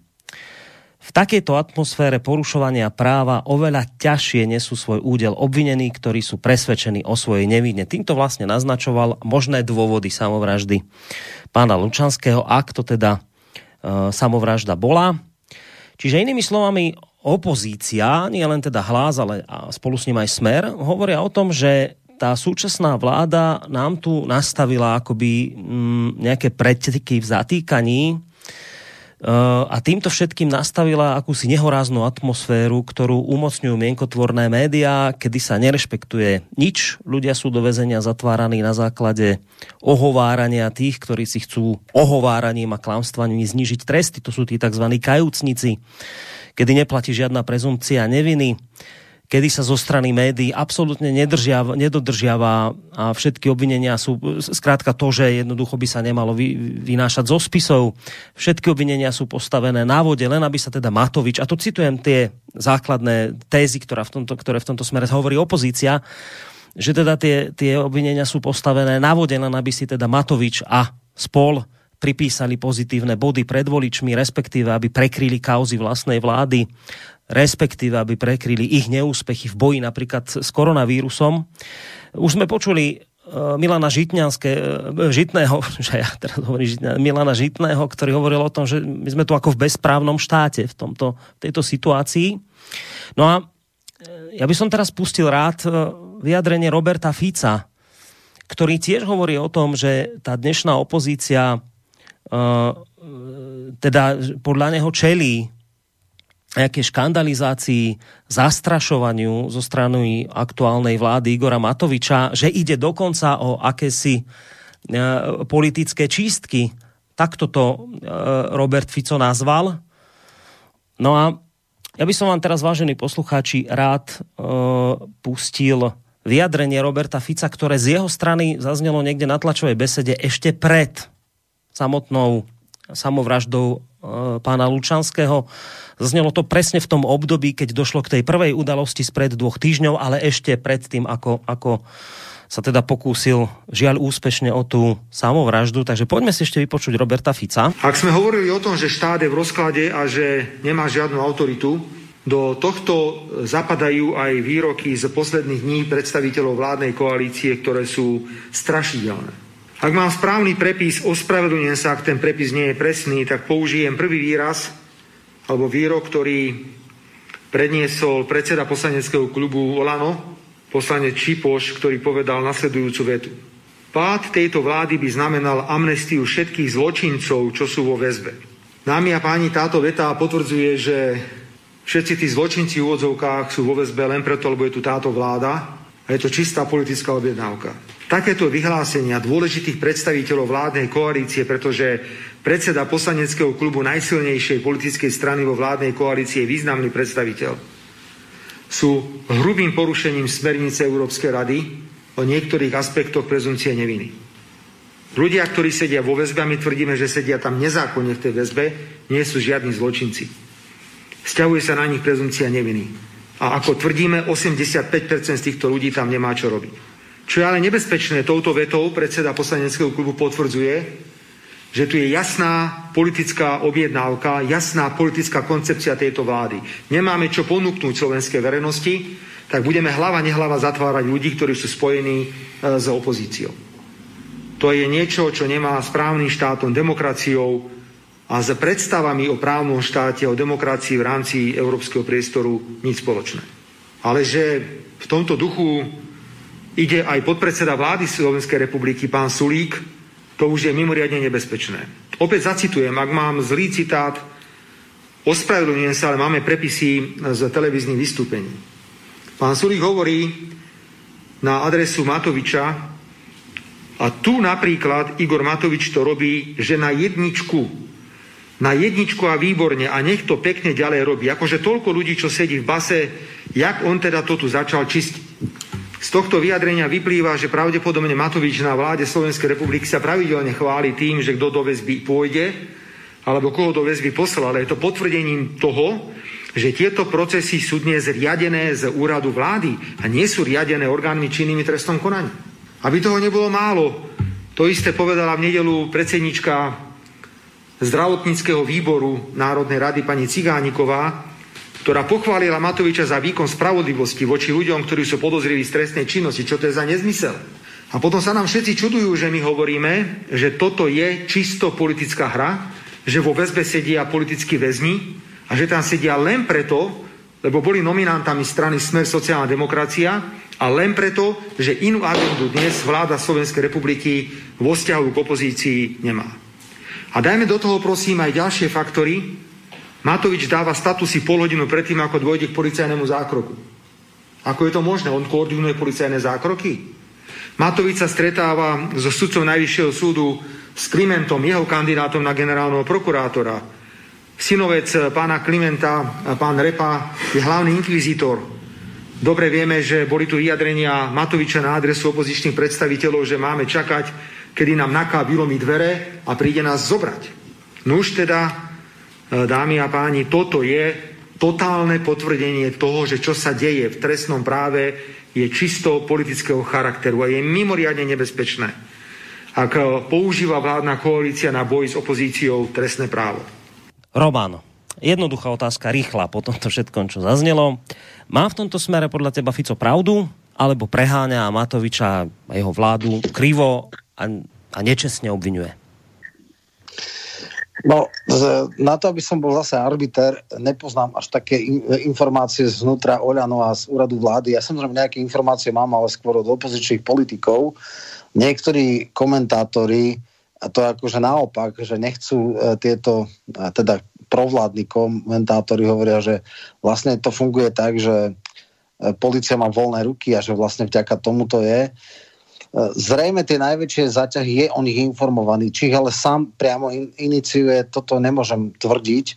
Podľa mňa tu funguje úplne iný model a ten model je, že teraz si niektorí uh, bezkrupulózni policajti, prokurátori a tak chcú robiť očko u tejto vlády a idú a tak povediac metaforicky očítavajú spier. To znamená, uh, aj nevyslovené želanie sa snažia obrovskou horlivosťou e, akože urobiť, aby teda sa posunúť ďalej v kariérnom rebžičku, aby, aby teda dali zadanie, ktoré v podstate je. Mm. A pritom porušujú všetky predpisy, kašľú na všetky pravidlá. Jednoducho toto nie je e, štát, ktorý je právny. Čiže e, hrubé je to taká, taká metafora. V 50 rokoch to bolo, že keď sa uh, rúbe les, tak lietajú triesky. Čiže uh, oni jasne vedia, že čo by vládni predstavitelia od nich očakávali a oni sa idú pretrhnúť, aby im to urobili a kašľú naľavo, nápravo, skrátka dneska je zelená pre ľudí, ktorí nemajú žiadne zábrany, ktorí sú bezkrupulózni, uh, ktorí robia veci absolútne začiarov a zatiaľ im táto garnitúra drží chrbát. Nech robia akúkoľvek špinavosť, akúkoľvek podlosť sú beztrestní. Ale samozrejme, verím a dúfame, že Slovensko nebude na ďalších 20 rokov totalita a že aj táto garnitúra tu nebude. Teda dúfam, že už ani nie ďalšie 3 roky, že aj menej to bude a príde raz niekto iný a potom za tieto prešľapy budú nútení brať svoju zodpovednosť a toto sa im môže veľmi, veľmi škaredo vymstiť. Nemám dôkazy o tom, že by Matovič si pozýval nejakých vyšetrovateľov a priamo ich ukoloval. On má na to iných ľudí. Ja si myslím, že to je taká tá pyramída e, podlizovania, služobníčkovania, e, bezkrupulóznosti.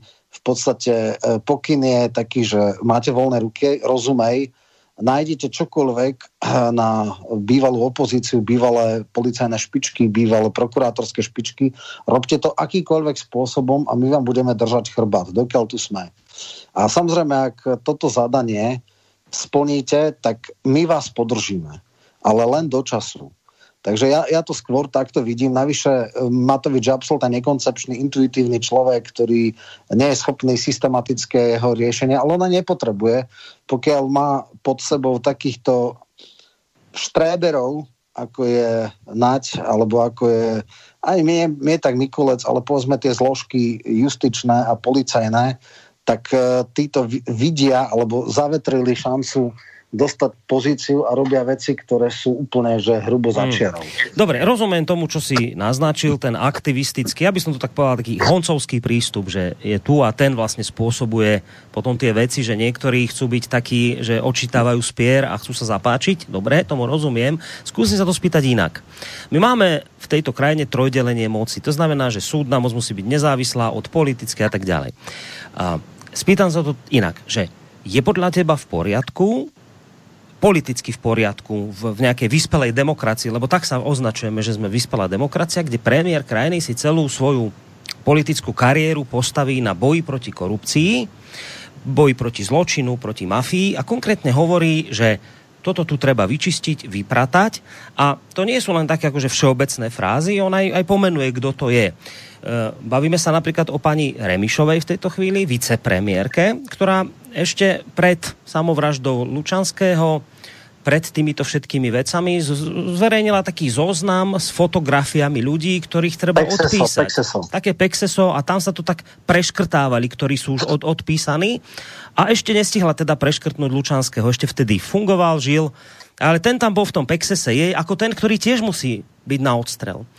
No, ja, ja sa len pýtam, či je toto vo vyspelej demokracii politicky v poriadku, keď sa takto správajú politici v v krajine, ktorá si ctí zásadu trojdelenia moci, teda toho, že by sa nejak politici nemali vyjadrovať k veciam, ktoré má na starosti súda a, súdy a polícia. Či je to teda, teda podľa teba v poriadku? No určite to není v poriadku a my teda žiadna vyspelá demokracia nie sme.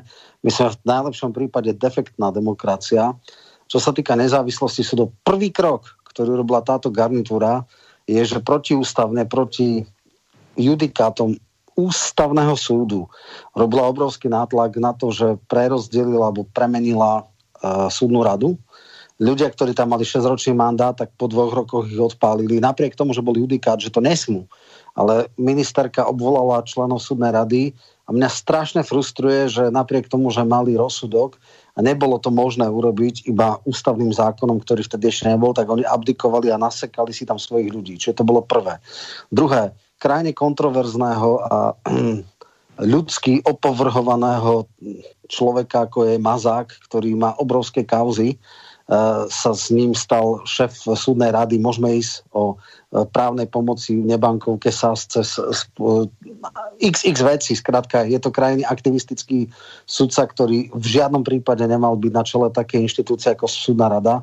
Ďalšia kauza Kliment, Uh, takisto človek, ktorý nepožíva absolútne žiadnu váhu a vážnosť v svojom stave, bývalý uh, sudca ústav, na, najvyššieho súdu, vieme, že tvrdo bol pretláčaný na generálneho prokurátora, že sa stretával s premiérom, čo je neslýchané a že dokonca istý čas v, istom, v, tej fáze podmienil ako keby alebo vydieral, dokiaľ si myslel, že jeho vydierací potenciál ešte má nejakú, nejakú váhu. E, koalíciu tým, že keď nebude Kliment, takže pada vláda, čo chvála, nie že chvála Bohu, čo sa nestalo nakoniec.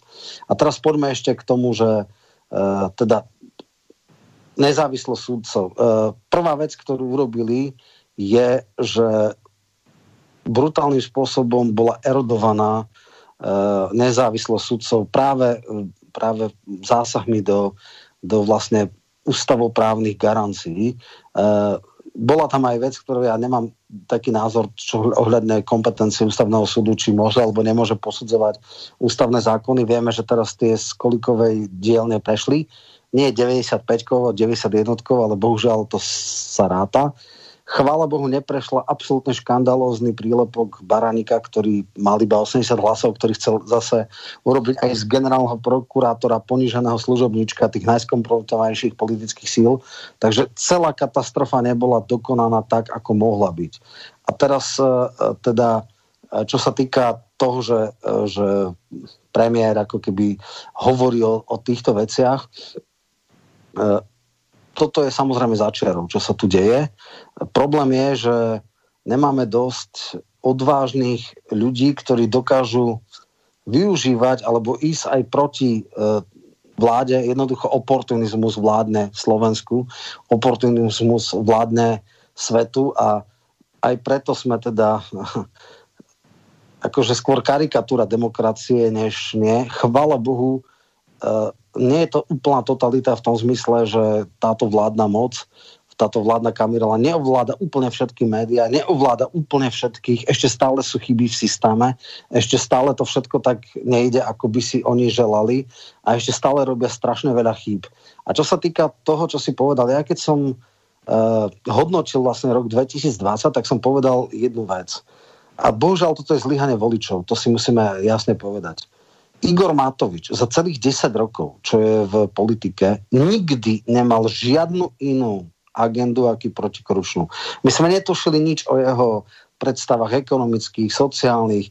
My sme netušili, on nikdy neprezentoval, nevystupoval, vždycky hovoril iba o mafii, o zlodejoch, o chrapúňoch. To bola jediná jeho vec. On je akože strana jedného problému a má tam všelijakých pozbierancov v tom poslanskom klube skade ruka, skade noho, ktorý nikto nevie. Ktorý keď buď nikto ich nevie, alebo keď o nich niekto vie, tak sú to úplne škandály typu Joža Pročka alebo Romany Tabak, ktorí keď otvoria ústa, tak je to čistá katastrofa. Čiže uh, je absolútne frustrujúce, že takáto strana, ktorá jediný náznak programu bol ten, že urobila tú anketu s tými desiatimi otázkami, ako anketový spôsob, ktoré v sekunde po koaličných rokovaniach e, obetovali, hej, to povedal, no go a pritom vlastne okamžite obetoval funkčenie referenda a tak ďalej. E, možno si pamätáš, všetky strany prezentovali svoje programy a e, Matovič poslednú chvíľu, akože aby bol ten posledný, aby ono dal, a vlastne miesto toho, aby urobil program, tak urobil nejakú anketu s desiatimi otázkami. V normálnom štáte by takýto, takýto politik bol absolútne na okraji, totálny politický pária, nejaký, nejaký politický exot, ktorý sa utrhol z reťaze a nikto ho nebere vážne. Je pre mňa nepochopiteľné, že získal takéto, takéto, takúto silu. Zjavne nemá kompetentných ľudí, zjavne nemá ľudí, ktorí sú schopní, akože to personálne zloženie vlády a nominanti Oľano patrí medzi to absolútne to zúfalstvo. Polnospodári sú zúfali z e, tohto Mičovského. E, nebudem ani hovoriť o Milanovej. No úplne, že čistá katastrofa. A keď má niekoho schopného, tak iba schopného všetkého, to je nať. Hej, človek bez akýkoľvek zábran škrupulov, nepričetne arogantný a tak ďalej a tak ďalej. Čiže áno, stalo sa to, čo je veľmi nemilé, uh, najsilnejšia politická strana je absolútne najnekompetentnejšia. Keď niektorí majú tú mieru seba masochizmu, že pozčúvajú uh, večer rokovanie parlamentu a vidia, že čo za ty, typy vystupujú za Oľano, to sú náhodne pozbieraní ľudia niekde na ulici, to je úplne zúfalstvo, úplne zúfalstvo. Ako keby boli ticho, tak je to ešte fajn, E, keď otvoria ústa, je to čistá katastrofa.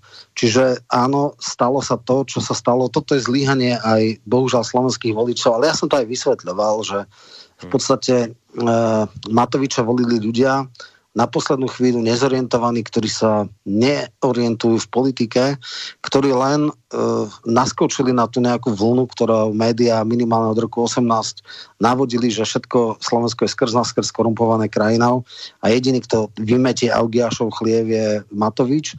tejto hlúpej a naivnej idei uverili, netušili nič o ňom, netušili, že to je mega podvodník s mamičkou, ako klamal na Fabi, e, Vandák, Bielý kvoň, všetky tie ďalšie veci, to, že vlastne e, v čase, keď bol koaličný poslanec, tak jeho, jeho ekonomické zločiny boli zahladené a tak ďalej a tak ďalej. Čiže ako cap záhradníkom nikto z jeho voličov netušil, že koho vlastne volí. No a potom samozrejme následovalo vytriezvenie, dneska prišiel o dvojtretinovú podporu dneska jeho voliči hovoria, chceli sme niekoho, kto robí poriadok a zistili sme, že sme zvolili blázna, ale už je neskoro. Už, už ten mandát má. E, bohužiaľ je to, je to zlíhanie e, strašne veľa vecí a No, Roman, Nič ne, dobre, ne, ale prepáč, že ti do toho skočím. Však áno, toto zaznieva veľmi často. Keď si pozrieš na Facebook, tak tam to vidíš všade, že ho ľudia označujú za blázna. Ale mám pocit, že skôr za blázna v súvislosti s koronakrízou a s tými jeho opatreniami, neopatreniami, čo dorába. Ja skôr mám pocit, že ľudia, ktorí ho volili, oni nehovoria, že je blázon preto, lebo nesplnil sluby, ktoré im dal v súvislosti so zatváraním ľudí, ktorí majú byť vo vezení. On hovorí, že bude bojovať proti korupcii a je fakt, že za to obdobie, ako je on pri moci, naozaj veľa ľudí, a môžeme sa samozrejme baviť o tom, či do toho väzenia patria, nepatria, o tom sa bavíme vlastne dnes celý večer, ale v každom prípade je fakt, že veľa vecí, ako keby teraz mala tá policia rozviazané ruky, môže ich riešiť. Nakoniec skončil momentálne vo vezení šéf, alebo teda spolu, a vlastne už ani nie je spolumajiteľ z finančnej skupiny Penta, pán Haščák. Čiže ten argument ľudí, ktorí ho volili, oni hovoria, že áno, že my sme sa v Matovičovi sklamali, lebo je to blázon, keď pozeráme, čo robí s tým koronavírusom a ako to nerieši, ale že pokiaľ ide o toto, zatváranie a, a, a riešenie a rozvezovanie ruky polícii, tam splnil presne, čo slúbil. Ďakovať páhnu Bohu za Matoviča, lebo ten jediný to tu čistí. To hovoria stále tie jeho voliči. Čiže vieš, či v tomto smere, v tomto smere on ich nesklamal. A ano, pýtam ano, sa teba, lebo ty si vážny kritik Matoviča, ale tu tomu nevieš dať proste pozitívny bod. A dajme teraz stranou, to, to sa hádam ukáže na tých súdoch, či tam tí ľudia majú byť, nemajú byť v tých väzeniach, ale neurobil dobrú vec a v to, aspoň v tom, že naozaj sa to tu nejakým spôsobom v tomto smere pohlo? No, ak on urobil niečo v prospech, tak iba to, že dal voľné ruky, ale zase uh, je tu jedna vec. Toto je pohľad, a ja to akceptujem, pre bežného voliča, ktorý to len takto povrchne uh, sleduje a ktorý nepozná veci do hĺbky. On samozrejme uh, vyvodil tú atmosféru a dal tým štréberom a tým snaživcom v, politi- v politike, že môžete pri podstatne nižších eh, právnych štandardoch eh, stíhať kohokoľvek a akože my vám budeme držať chrbát. Tento politický, eh, toto politické posolstvo zjavne išlo. Ale aj by som mu to možno uznal, lebo však samozrejme tak ako každý normálny človek a ja osudzujem korupciu a v podstate ak ľudia konali tak, ako nemali, tak majú byť hnaní na zodpovednosť majú mať regulárny súd a majú byť spravodlivo potrestaní. To hádam je jasné, že ja sa určite nikoho, kto pochybil, nezastávam. Ale mne strašne, ale strašne vadí jedna vec a preto to neberem uh, akože jeho plus extrémnu selektívnosť uh, tej, tohto skúmania. Ja sa pýtam, ako je možné, že nikto ani len nevypočul Bubeníkovú, Malchárka. A novinári zrátali, že Malchárek ukradol na províziách, rozumie úplatku, 10 miliónov. Tuším, že najvyššia suma, ktorá letela okolo, okolo Lučanského, bolo pol milióna. Čiže 20 krát. Je to zdokumentované. Áno, viem, že judikát uh, ústavného, alebo teda najvyššieho súdu, že nie je možné použiť gorilu ako dôkaz na súde. Ale existujú predsa to, že existuje roz, zásadný rozpor medzi oficiálnymi príjmy Malchárka a jeho majetkom. Aj potom sa dá ísť. Jednoducho po nejakých separátnych veciach my vlastne presne vieme, ako fungoval korupčný proces a keď už nemôžeme priame dôkazy použiť, môžeme sériu nepriamých. Jednoducho nám tu Zurinda vstupuje do svedomia a dáva múdra naľavo napravo a to je jeden z reťaze alebo z tej chobotnice, ktorá tu fungovala. Jednoducho sú stíhaní iba jedný, jeden tá typ e, v podstate e, politickej jedna časť politického spektra. A ja som teda to, čo ľudia stále nevedia, čo nikdy to odova nepovie, čo nepovie nikto iný, jednoducho uh, tu nám vznikla atmosféra a ja teda však od roku 90 to sledujem, uh, ja si dovolím tvrdiť, že najväčšia korupcia bola za prvej a druhej Zurindovej vlády, kedy skutočne sa riešili strategické podniky a kedy príšerné peniaze išli. Najvyšší koaliční politici v off-record rozhovoroch od predseda jedného politickej strany to povie súčasnej koaličnej, že privatizácia elektrárny bol najväčší ekonomický zločin na Slovensku. Toto povie, nepovie to verejne, ale hovorí to bežne. A títo ľudia, ktorí sa to zodpovední, sa smejú a dávajú a vstupujú nám do svedomia. Preto tomu neverím. A ešte jedna vec neverím. Ako môžem veriť v reálny nie utilitárny, nie cynický a nie manipulatívny, e, akože manipulatívnu snahu Matoviča, že je proti korupcii, keď má toho za ušami. To je človek, ktorý, ktorý klamal a klamal tak nahrubo, akože to, čo e, on optimalizoval, to je na úrovni primitívnych podvodov na ranných 90. rokov pri tých tzv. fakturantoch, že niekto zobral majetok, teda nejaký tovar na faktúru a nezaplatil. E, e, klamať tak, že z denne v soboty, nedele, sviatky, piatky, e, štedre večere idem 600 kilometrov na Fabii s mamičkou, je tak primitívny podvod, tak primitívny, že to je skutočne na úrovni uh, olaských cigánov. A tento človek sa vstupuje. A ešte jedna vec. Prečo tomu neverím a prečo je to pre mňa krajine cynické a podlé. A ten človek iba utilitárne použil tému korupcie, lebo si myslel, že to je dobrá téma na to, aby sa vytiahol do politiky. On veľmi dobre vedel, tak ako Sulík, tak ako uh, všetky špičky v roku 2010, dokonca v roku 2009, s kým ide do vlády. Osobne Nicholson v rozhovore pre Smečko povedal, že dal kompletný prepis dokonca v Maďarsku. Našiel som blog od Sulíka, že dostal kompletný prepis e, gorily ešte predtým, než išli do radičovej vlády, kde osobne sedeli Zurinda a Mikloš, teda hlavné, e, hlavní aktéry gorily. Vtedy im to ani v sekunde, ani v najmenšom nevadilo.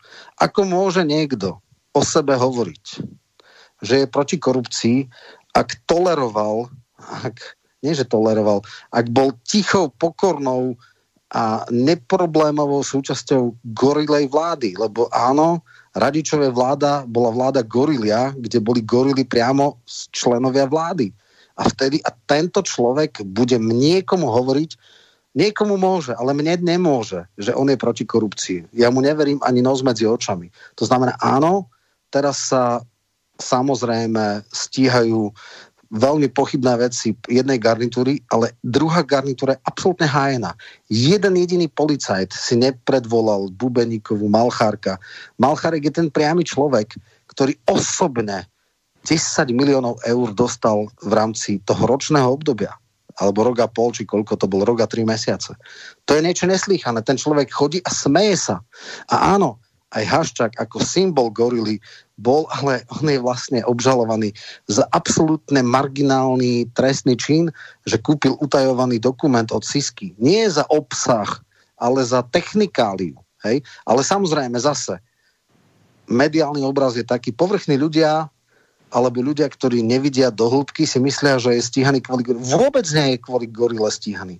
Kvôli tomu, že od Arpáša kúpil utajovaný dokument. Za to je stíhaný. Hej, čiže to sú pre mňa neslychané veci. Dodnes nie je legalizované to, že sa našiel audio zaznam tých 39 hodín. Čiže ešte raz, ak sa ma niekto spýta, verím tomu, že Matovič je naozaj proti korupcii, tak ja poviem, Matovič vybral korupciu ako dobrý, dobrú politickú zámienku na tom, aby urobil silnú tému. On bol vždycky politikom jedného problému sú strany jedného problému, napríklad strany zelených, ktorí vlastne riešia jednu agendu a všetky ostatné kašľú tak to je typický ako protikorupčné hnutie. Nič iné nerobil, ale ešte aj to, aj to korupčné hnutie. On ako osoba, ktorá bojuje proti korupcii, je krajne nedôveryhodný, lebo používal pri podnikaní bielých koňov a tak ďalej a tak ďalej. Hmm. Druhá vec. Je kamarát a najbližší koaličný partner je s Borisom Kolárom. Boris Kolár má šialenú minulosť. Jednoducho jeho obchodný partner a tak ďalej a tak ďalej. E, keď si niekto dá Kočnerovú tlačovku, hovorí sa tam o bielom konovi, ktorý zmizol. Je vážne obvinenie, že ten človek dokonca má krv na rukách. Jednoducho s takýmito ľuďmi je, za ľudí je, je strana bývalého podstate podvodníka, ktorý použil Reichelov model na, na vyvlastňovanie, respektíve kradnutie pozemkov. Akože toto tu, čo dneska vládne, má byť etalónom nejakej čistoty? No ja sa smejem, ale chápem, že to, čo viem ja, nevedia bežní ľudia. Toto, čo hovorím ja, keby sa stokrát hovorilo v mainstreame, možno by ľudia pochopili, ale bohužiaľ my máme veľmi úzky nie, nie je už mediálny monopol, ale ja tomu neverím. Ja neverím Matovičovi, že to je čistý človek. Ja neverím, že mu ide fakt o e, boj proti korupcii. On chce stíhať iba niekoho. A ešte jedna vec, ktorá ma tak napadla, také krásne freudovské prerieknutie sa, keď bol v 2010-2011 roku Bojo Čentéša, ktorého vtedy veľmi tvrdo pretlačovala uh, Žitňanská, tak ona vtedy povedala, že chceme dať tam vlastne Čenteša, aby išiel po kauzách opozície vtedy, hej, 10-11, teda Smeru. Ona vtedy povedala, nie po kauzách korupčných, nie po kauzách politických strán, nie po kauzách politikov, ktorí krádli, e, korumpovali a neviem čo všetko. Po kauzách opozície. A ja teraz vidím, nevidím jediného prokoaličného mafiána v úvodzovkách, lebo zjavne aj takí sú. Uh, nevidím, uh, že by sa stíhali zločiny z rokov 26 uh, a pred rokom 2006 alebo 10-12. Naopak. Čiže ja chápem, že bežných ľudí môže Matovič presvedčiť, ale mňa teda ani náhodou. Mm. Dobre, posledná vec a touto to dnes večer všetko ukončíme. A ak by ťa teraz počul Robert Fico, zrejme by ste bol súhlasil po tom, čo počul, ale zároveň by ti ešte povedal, že nezabudni ešte k tomu pridať médiá. Prečo to spomínam? No lebo práve toto spomínal v tej svojej nedávnej tlačovej besede. Ešte si to vypočujeme a hneď za ním si dáme Moniku Todovú z denníka N a potom posledná otázka a uzavrieme to. Generál Gašpar, doktor Kováčik, Kajetán Kičura či sudca Lindner a ďalší uväznení patria do kategórie politických väzňov. Nikto pri nich nerešpektuje prezumciu neviny a do väzby boli posadení bez zákonných dôvodov. Len preto, lebo si to želal Matovič. A politicky angažovaní a mediálne zastrašení prokurátori a sudcovia mu vyšli v ústredy. Takto to bolo aj v prípade generála Lučanského. Fašistické zneužívanie trestného práva vo politickej súťaži je riadené z úradu vlády. Matovič nakoniec nič iné ani robiť nevie. Veď sa pozrime na tú úbohosť a medzinárodnú hambu pri spravovaní našej krajiny. Matovič musí za tragédiu generála Lučanského tvrdopíkať, lebo udalosti okolo generála sú priamým dôsledkom toho, ako Matovič hrubo zneužíva právomoci vo funkcii predsedu vlády. Ale píkať musia aj hyeny typu Tódovej či Vagoviča a im podobní. Hyeny, ktoré šíria nenávisť a zlosť ale aj politickí sluhovia, ktorí sedia na polícii, na špeciálnej prokuratúre či na súdoch. Toto bezprávie a tento mediálny fašizmus musia skončiť. To, že Robert Fico a Robert Kaliňák vyčítajú pokus o samovraždu Milana Lučenského novinárom, alebo prokurátorom či sudcom, ktorí vo veci konajú a rozhodujú, nie je náhoda. Týmto politikom dlhodobo prekáža nezávislá žurnalistika, prekáža im informovanie o tom, ako zneužívali svoje kompetencie, ako umožnili práve tým ľuďom, ktorých sa zastávajú, robiť tie veci, z ktorých sú teraz vážne podozriví. Keď Fico a Kaliňák obraňujú Kováčika, Trubana, sudcov podozrivých z korupcie, tak tým vlastne do budúcna už obraňujú aj seba. Tak. No a tu by ma zaujímalo na záver tejto našej dnešnej diskusie názor ešte k tejto veci, ktorá zaznela, lebo tak sa to už prezentuje. Samozrejme v denníku N, to sme počuli od pani Todovej a všetky vlastne mainstreamové médiá už sú toho plné. V podstate celé sa to uzavrelo tak, že uh, už sú pozatváraní tí akoby kľúčoví a teraz už sa pôjde po hlave celej tejto mafie. Čiže keď sa tu Fico rozčuluje a hovorí tie všetky veci, ktoré sme počuli, tak to vlastne robí len preto, lebo už mu tečie do topánok a vie, že nakoniec za tými mrežami možno skončí sám, aj spolu s pánom Kaliňákom a ostatnými. A vlastne ako by pani Todová mohla dodať. Vy tým, že vlastne teraz kritizujete Matoviča a, a v podstate akoby v mnohých ohľadoch držíte stránku Ficovi, tak vlastne týmto zloduchom pomáhate, uh, hoci teda zbytočne to robíte, lebo oni už aj tak jednoducho skončia vo vezení, už sú tí hlavní okolo nich pozatváraní a nakoniec dojde rada aj na nich. Tak túto ma ešte predsa len zaujíma tvoj názor na toto, čo zaznelo. A čo sa tak ako by šíri médiami ako hotová vec? No práve toto je. Ja samozrejme na rozdiel od Todovej nemám spisy k dispozícii, netuším, aká je váha, relevancia tých e, tvrdení.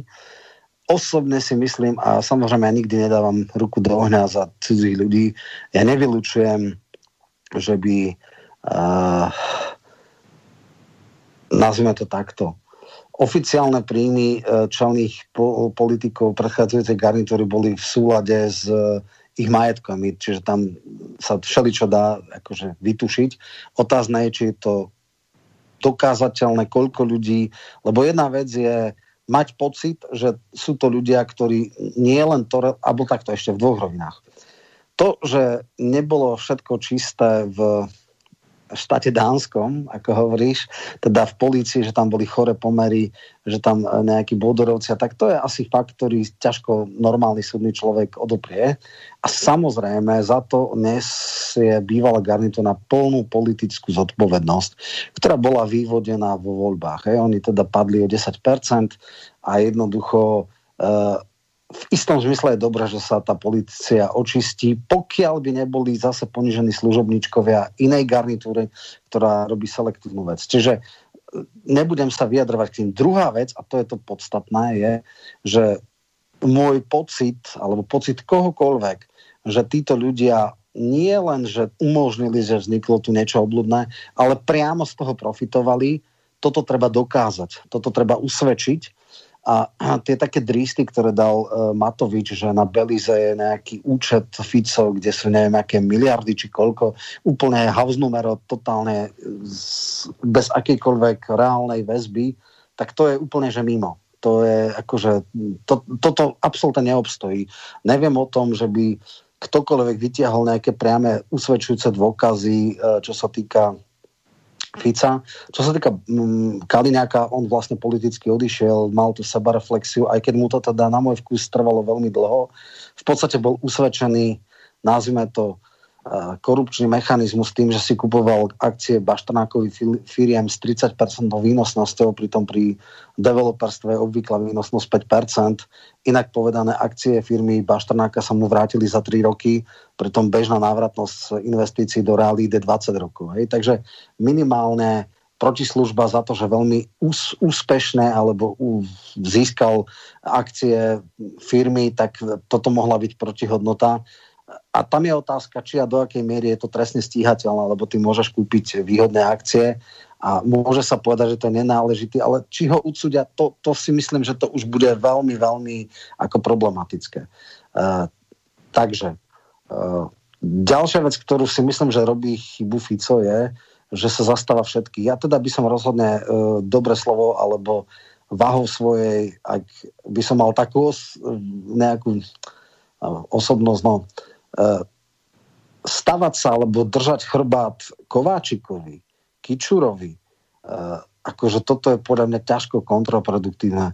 Ako bolo v podstate dokázané, ja som sa rozprával aj s mnohými e, poslancami Smeru, že vlastne Kičura si nechával posielať úplatky na účet svojho otca. To je tak nekonečný amatérizmus. Už keď kradne, tak takýmto trápnym spôsobom, že ako po týchto veciach sa zastávať je, neviem, ako niekedy je, je Fico v tomto až iracionálny, lebo na jednej chápe, na jednej strane pre niekoho môžu byť a možno aj sympatické, že stojí za svojimi ľuďmi, aj keď padnú. Hej, že je to kamož, no. Hej, Hmm. Hej, že, že v podstate ono, ale strašne mu to vlastne škodí, hej, lebo uh, Kováčik, ja neviem, žiadneho normálneho súdneho človeka, ktorý by ho bral za pozitívneho hrdinu. Hej. Tam mal, neviem, 61-0, alebo koľko mal tých trestných stopil, uh, topil všetky uh, vyšetrovania gorily, uh, vlastne chcel si vyžiadať audiozáznam.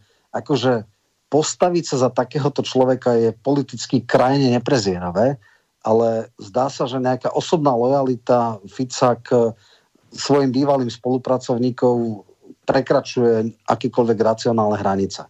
No, čiže, e, tak by som povedal, osobne si myslím, že regulérne usvedčenie ich, že priamo profitovali z týchto vecí, nebude ľahké. Samozrejme, nedokážem e, to absolútne vylúčiť, Eh, predpokladám, že ak nejaké schémy fungovali, tak to mali dosť ošetrené na to, aby to bolo cez nejakých prostredníkov, cez nejaké filtre, že to nebolo takým spôsobom, že ja neviem, sa to dá dohľadať na nejaký výpismi z účtov. Asi to nebolo takým spôsobom, ako to robil Kičura, že na účet jeho otca išli tie, tie provízie, lebo to už ako také babráctvo by som naozaj neočakával. Takže uh, Neviem, či sa to tam zastaví alebo nezastaví, ale skôr si myslím, že nie. Navyše, e, zažil som aj také veľmi divné, ako keby e, vyjadrenia politických komentátorov, že, že žasneme, čo robí ten Fico, však on robí každý deň tlačovku, on sa správa ako normálny opozičný politik, on by mal asi len pekne potichu šúpať nožkami a čakať, kedy príde náka. No tak toto je nonsens.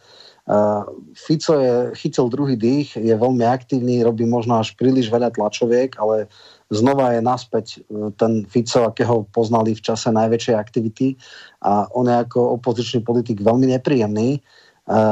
Osobne si myslím aj preto, akom sebavedomo vystupuje, že sa cíti e, silný v kramflekoch a podľa mňa, ak to, ne, ak to bude mať aspoň aký taký náznak právneho štátu, tak uh, nepredpokladám, že by mohol on ako osoba byť trestnoprávne stíhaný.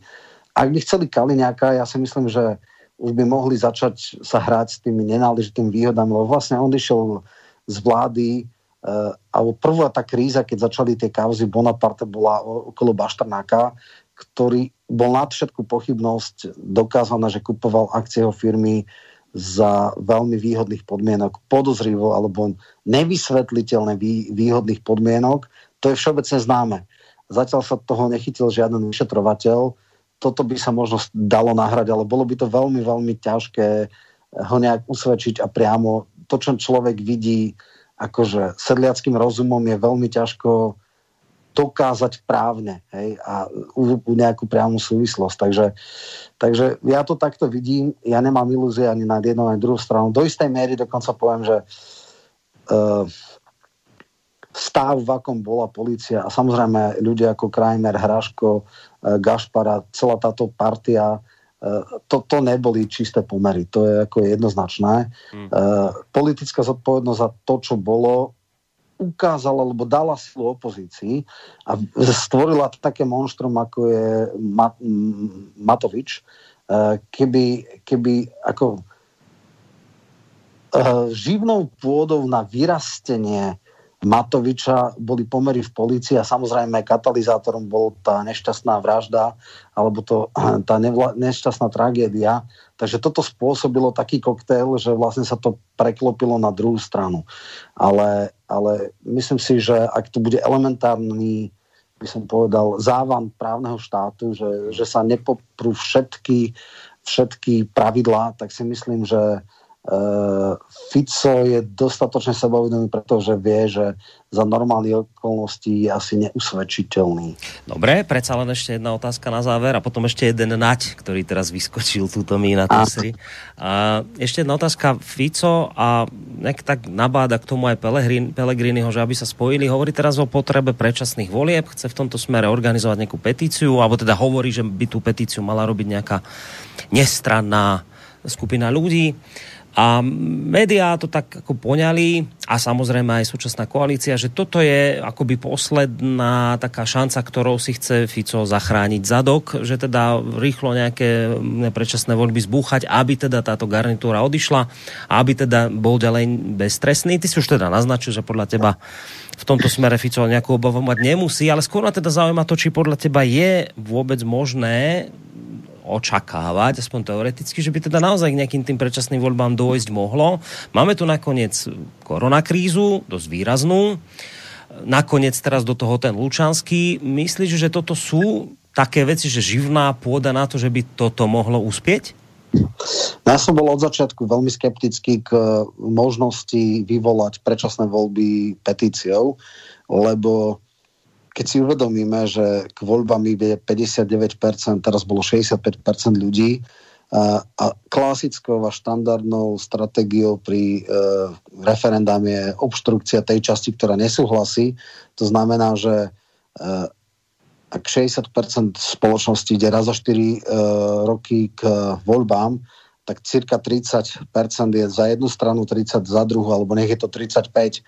Ale na to, aby niekto získal za jeden názor, za jeden pohľad na svet 50%, tak to by musel mať 75% väčšinu z tých, ktorí chodia voliť. Hej, takže e, tak, ako máme my nastavený model e, referenda a jeho platnosti, tak e, sa mi to zdá takmer nemožné.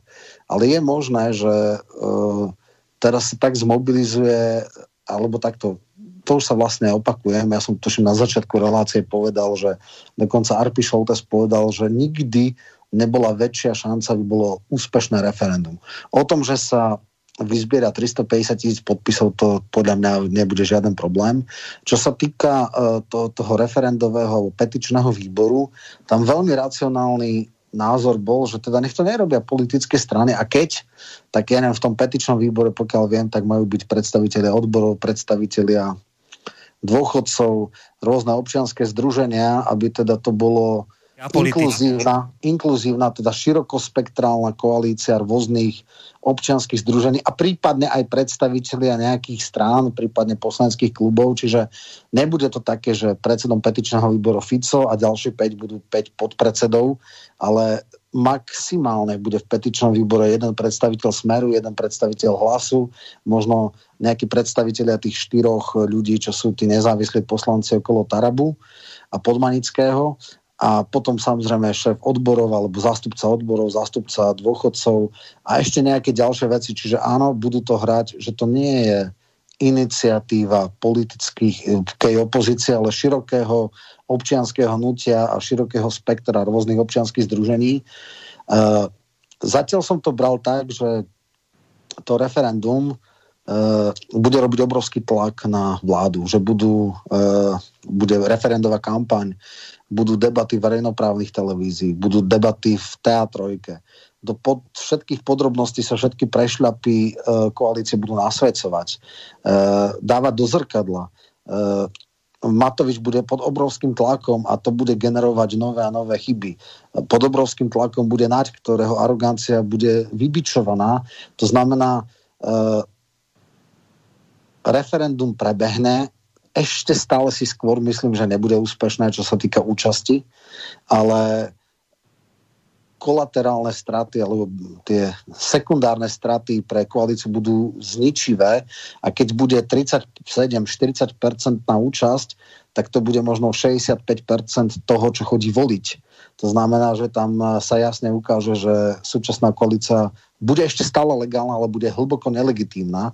A samozrejme, že tie posuny môžu ďalej erodovať vnútorne túto koalíciu. Čiže ona v zmysel bude mať tak či tak, ale hovorím, nikdy ešte nebola spoločnosť tak, e, tak e, rozdelená a tak vybičovaná, takže teoreticky je najväčšia šanca toto nejak vyriešiť. Možno aj referendum, ale stále, stále som v tomto skôr skeptický ako, ako mm, optimistický. No dobre, skončíme tu, lebo spomínal si Nadia, tak skončíme ním túto reláciu. To je vlastne nie je nič nové, teraz nepoviem, zaznelo to už od teba že teda Naď e, dá prešetriť únik zo zdravotného záznamu Lučanského. To, to je to, čo kolovalo po internete. ten zdravotný záznam a teda tá správa konštatuje sa v nej okrem iného, teda, že osobe, ktorá poskytne informáciu o tom, ako sa zdravotný záznam dostal na verejnosť, garantuje tento americký minister, to je teda môj dovetok, anonymitu, odmenu a beztrestnosť. Dokonca odmenu dostane ten človek o beztrestnosť a anonymitu a teraz citujem tohto Američana, urobíme všetko preto, aby sme identifikovali človeka alebo ľudí, ktorí takýto únik zdravotných informácií umožnili a aby tento človek alebo ľudia boli za takúto činnosť aj adekvátne potrestaní vrátane trestnoprávnych následkov. On sa chudáčisko ešte nestiel poriadne z toho covidového zápalu plúc vylízať a už sa nafukuje. A on je to zaujímavé, neuveriteľne zaujímavá vec.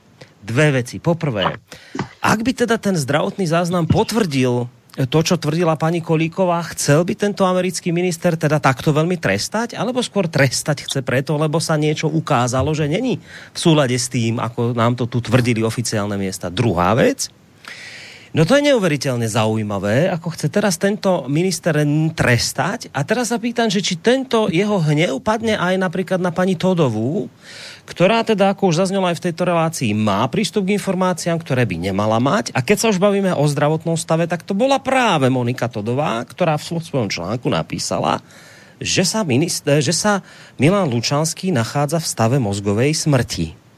Toto je tiež vec, ktorá súvisí so zdravotným stavom človeka, ktorý vypustila Monika Todová. Pýtam sa, či Monika Todová skončí vo vezení či bude potrestaná nejakým iným spôsobom ministrom Naďom, alebo teda či vy, keď, keď to robí Monika Todová, vyťahuje nakoniec vec, ktorá sa ukázala ako hoax, pretože, teda hoax, pretože potom generálny prokurátor Žilinka povedal, že žiadna mozgová smrť nie je, ale teda v úvodzovkách len kóma, tak keď má Todová prístup k takýmto informáciám zdravotným a púšťa ich do sveta a navyše to ešte hoax, tak ako sa s ňou pán Naď ide porátať? Či teda ju to obíde tento hnev Naďou? Tento americký závan hnevu, či teda ju obíde? Alebo teda nie? Roman, jak to skončí s Todovou? Takže Todová, no, či niekedy bude uh, braná za zodpovednosť a nedá Bože stíhaná, ja to neviem vylúčiť, ale obávam sa, že za tejto vlády to určite nebude. Čo sa týka reakcie, Nadia je absolútne hlúpa, skratová a nepríčetne arogantná. To je skoro na úrovni toho, keď e, občanov nazval opicami a psychopatmi. Keď hovorí, že o psychopatom stačí sa pozrieť na svojho šéfa, tak tam má jasný príklad. Takže je to totálne a fatálne zlyhanie, ale čo už sa od neho dá čakať. Navyše, absolútne legálne by to mohli zverejniť, ak by rodina e, dala súhlas. E, práve v priebehu relácií mi prišiel status syna e, Lučanského, ktorý hovorí, že získali teda tú správu až po jeho smrti, ale že určite by nemali problém so zverejnením a je to v podstate na nich. Takže Luč, teda Naď si uvedomuje, že nevšetci e, sú poslušné koliečko a servilní a že pri mnohých fatálnych pochybeniach je celkom možné, že budú veľmi háklivé informácie unikať a preto chce e, zastrašiť tých ľudí a používa absolútne nechutné, negustiózne metódy typu e, korupcie a uplácania a naopak strašenia. Ale však v poriadku. Toto je ďalší z chýb, ktoré robí. Nech ich robí čím ďalej čím viac sú pod tlakom, tým viacej fatálnych chyb robia a toto ich po, teda nakoniec ich to zahrabe alebo pochová. Takže takto. Takže e, Todová je dneska na koni a e, ona si zvykla na to, že aj keď v predchádzajúcej garnitúre boli kritické k médiám, nikdy si Fico nedovolil tvrdo ísť po nich, ani ich nejak stíhať a už nejak ich tolerovali. Miera tolerancie voči absolútne nefér krokom bola až neslýchaná. E, ale nemusí to takto byť vždy. Akože raz príde a raz tá karma sa môže vrátiť a ten pohár trpezlivosti sa pre, pretečie a oni budú možno stíhaní za tie veci, ktoré robia. Takže, e, takže možno ešte 3 roky je beztrestná, lebo vie, čo bude potom. Mm. No a Nať, no, čo sa v neho čakať? Ja môžem len povedať, že robí chybu za chybou, aj by som povedal, že je to fajn, ale samozrejme, keby, uh, keby tie chyby nemali také dôsledky na mnohých iných ľudí. Čiže on si píli pod sebou ten konár, ale tá cena, ktorú slovenský národ a slovenskí občania budú za jeho aroganciu a sériu chýb e, znášať je príliš veľká. Takže radšej keby vôbec nebol v politike, alebo teda keby možno, že menej podrýval, lebo on spôsobuje vlastne mobilizačne na opozíciu. Keď ľudia by možno to nechali aj tak a nemali by uh, záujem sa angažovať s politikou, ale keď vidie takú koncentráciu arogancie, spupnosti a zastrašovania, tak to má až mobilizačný účinok. Takže uh, skoro by som povedal, že chvála Bohu, že to tak robí, no. ale, ale toto mám troška problém povedať. No takže toto je môj pohľad a ja verím, že raz sa im to strašne vráti, to, čo robia. A mali by si stále uvedomiť, keď je niekto v verejnej e, pozícii, že tu na není na doživote ani na 40 rokov. A že aj politicky, aj trestnoprávne, aj ľudský sa bude spovedať e, v úvodzovkách spovedať alebo dávať odpočet za svoju činnosť. A príde raz to zúčtovanie nielen vo voľbách, ale možno v ich prípade už aj trestnoprávne a je celkom možné, že to, čo teraz robia oni svojim názorovým oponentom, sa im vráti. Takže, mm. takže pozor, pozor na to. Dobre, Roman, tak ti ďakujem veľmi pekne za dnešok. Končíme takto o pol jednej ráno a teda zajtra, ako sme o sa 12, dohodli... O pol 12. O pol 12 tak, tak, tak. A to tu mám posunuté hodinu, hodiny. A, tak teda sme sa dohodli, že zajtra, alebo vlastne už dnes... 10.30. No nie, nie ešte dnes, o pol hodinu to bude. Tak, zajtra. Už som dopretený, lebo mám tu na stene hodiny, kde sme neposúvali čas. My tu fungujeme ešte stále na starom. Dobre, čiže zajtra o tej pol jedenástej si dáme poštáreň, tam len prečítame maily, vy na ne odpoviete a končíme. Na dnes ti teda ďakujem veľmi pekne, že si až takto s nami zotrval do tejto neskorej hodiny. Tak sa maj pekne do počutia, Romana. Zajtra sa počujeme opäť. Ďakujem za pozvanie, zajtra teda do, dovidenia, do počutia a samozrejme aj tebe dobrú noc. Aha. Tak, to bol vážený posluchači Roman Michalko, politolog, publicista, dnes teda mimoriadný host relácie Hodina Vlka zajtra, ako ste počuli. Pokračujeme v rámci teda čítania vašich mailov. A keď sme tu už spomínali toho, toho ministra Náďa, tak som si tak povedal, lebo chorý bol teraz, a to keď je chorý človek, tak ja vtedy som taký, že rozcítený. A vyliečil sa teraz, hádam už teda našťastie z toho, z toho zápalu plúc. Teraz sa tak zavzdušnil chudák, zase naštvaný je, tak nech sa trošku upokojí ja nemám v tejto chvíli pre neho asi lepšiu pesničku, ktorá by ho mohla potešiť. Sa to volá, že Dobrý den, den to je česká Dobrý den, prapore hviezd a pruhu, to je americká vlajka. To je pesnička, ktorá ho iste poteší. Tak túto pánovi Naďovi venujem ak teda ešte má nejaké zdravotné komplikácie, aby sa aj touto pesničku, aby mu prispela k tomu, aby sa čím skôr vyliečil a mohol ďalej plne fungovať a viesť túto krajinu, pokiaľ ide o obranu pred všetkými tými hrozbami z východu predovšetkým. Tak túto pesničku venujem pánovi Naďovi. S vami sa, vážení poslucháči, lúčim. Majte sa pekne do počutia z vansko štúdia. Vám pekný zvyšok e, večera, alebo teda noci neskorej. Praje Boris Koroni.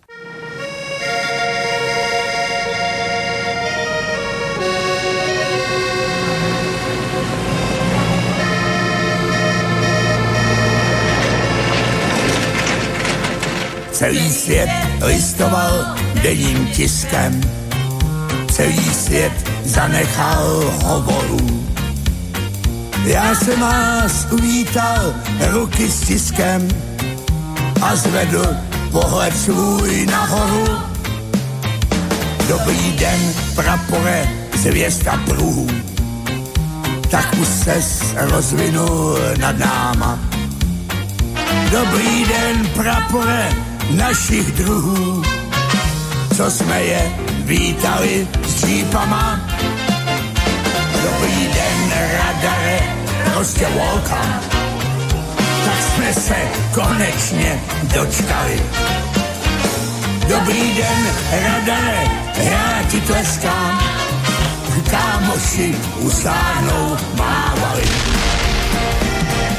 Běži tam, prosím, do vesmíru, běži tam mezi hvězdama, že chcem žít nadál s každým v míru, radši však jen tu sama. Dobrý den, radare, prostě welcome. Tak jsme se konečně dočkali. Dobrý den, radare, já ti tleskám a kámoši usádnou mávali.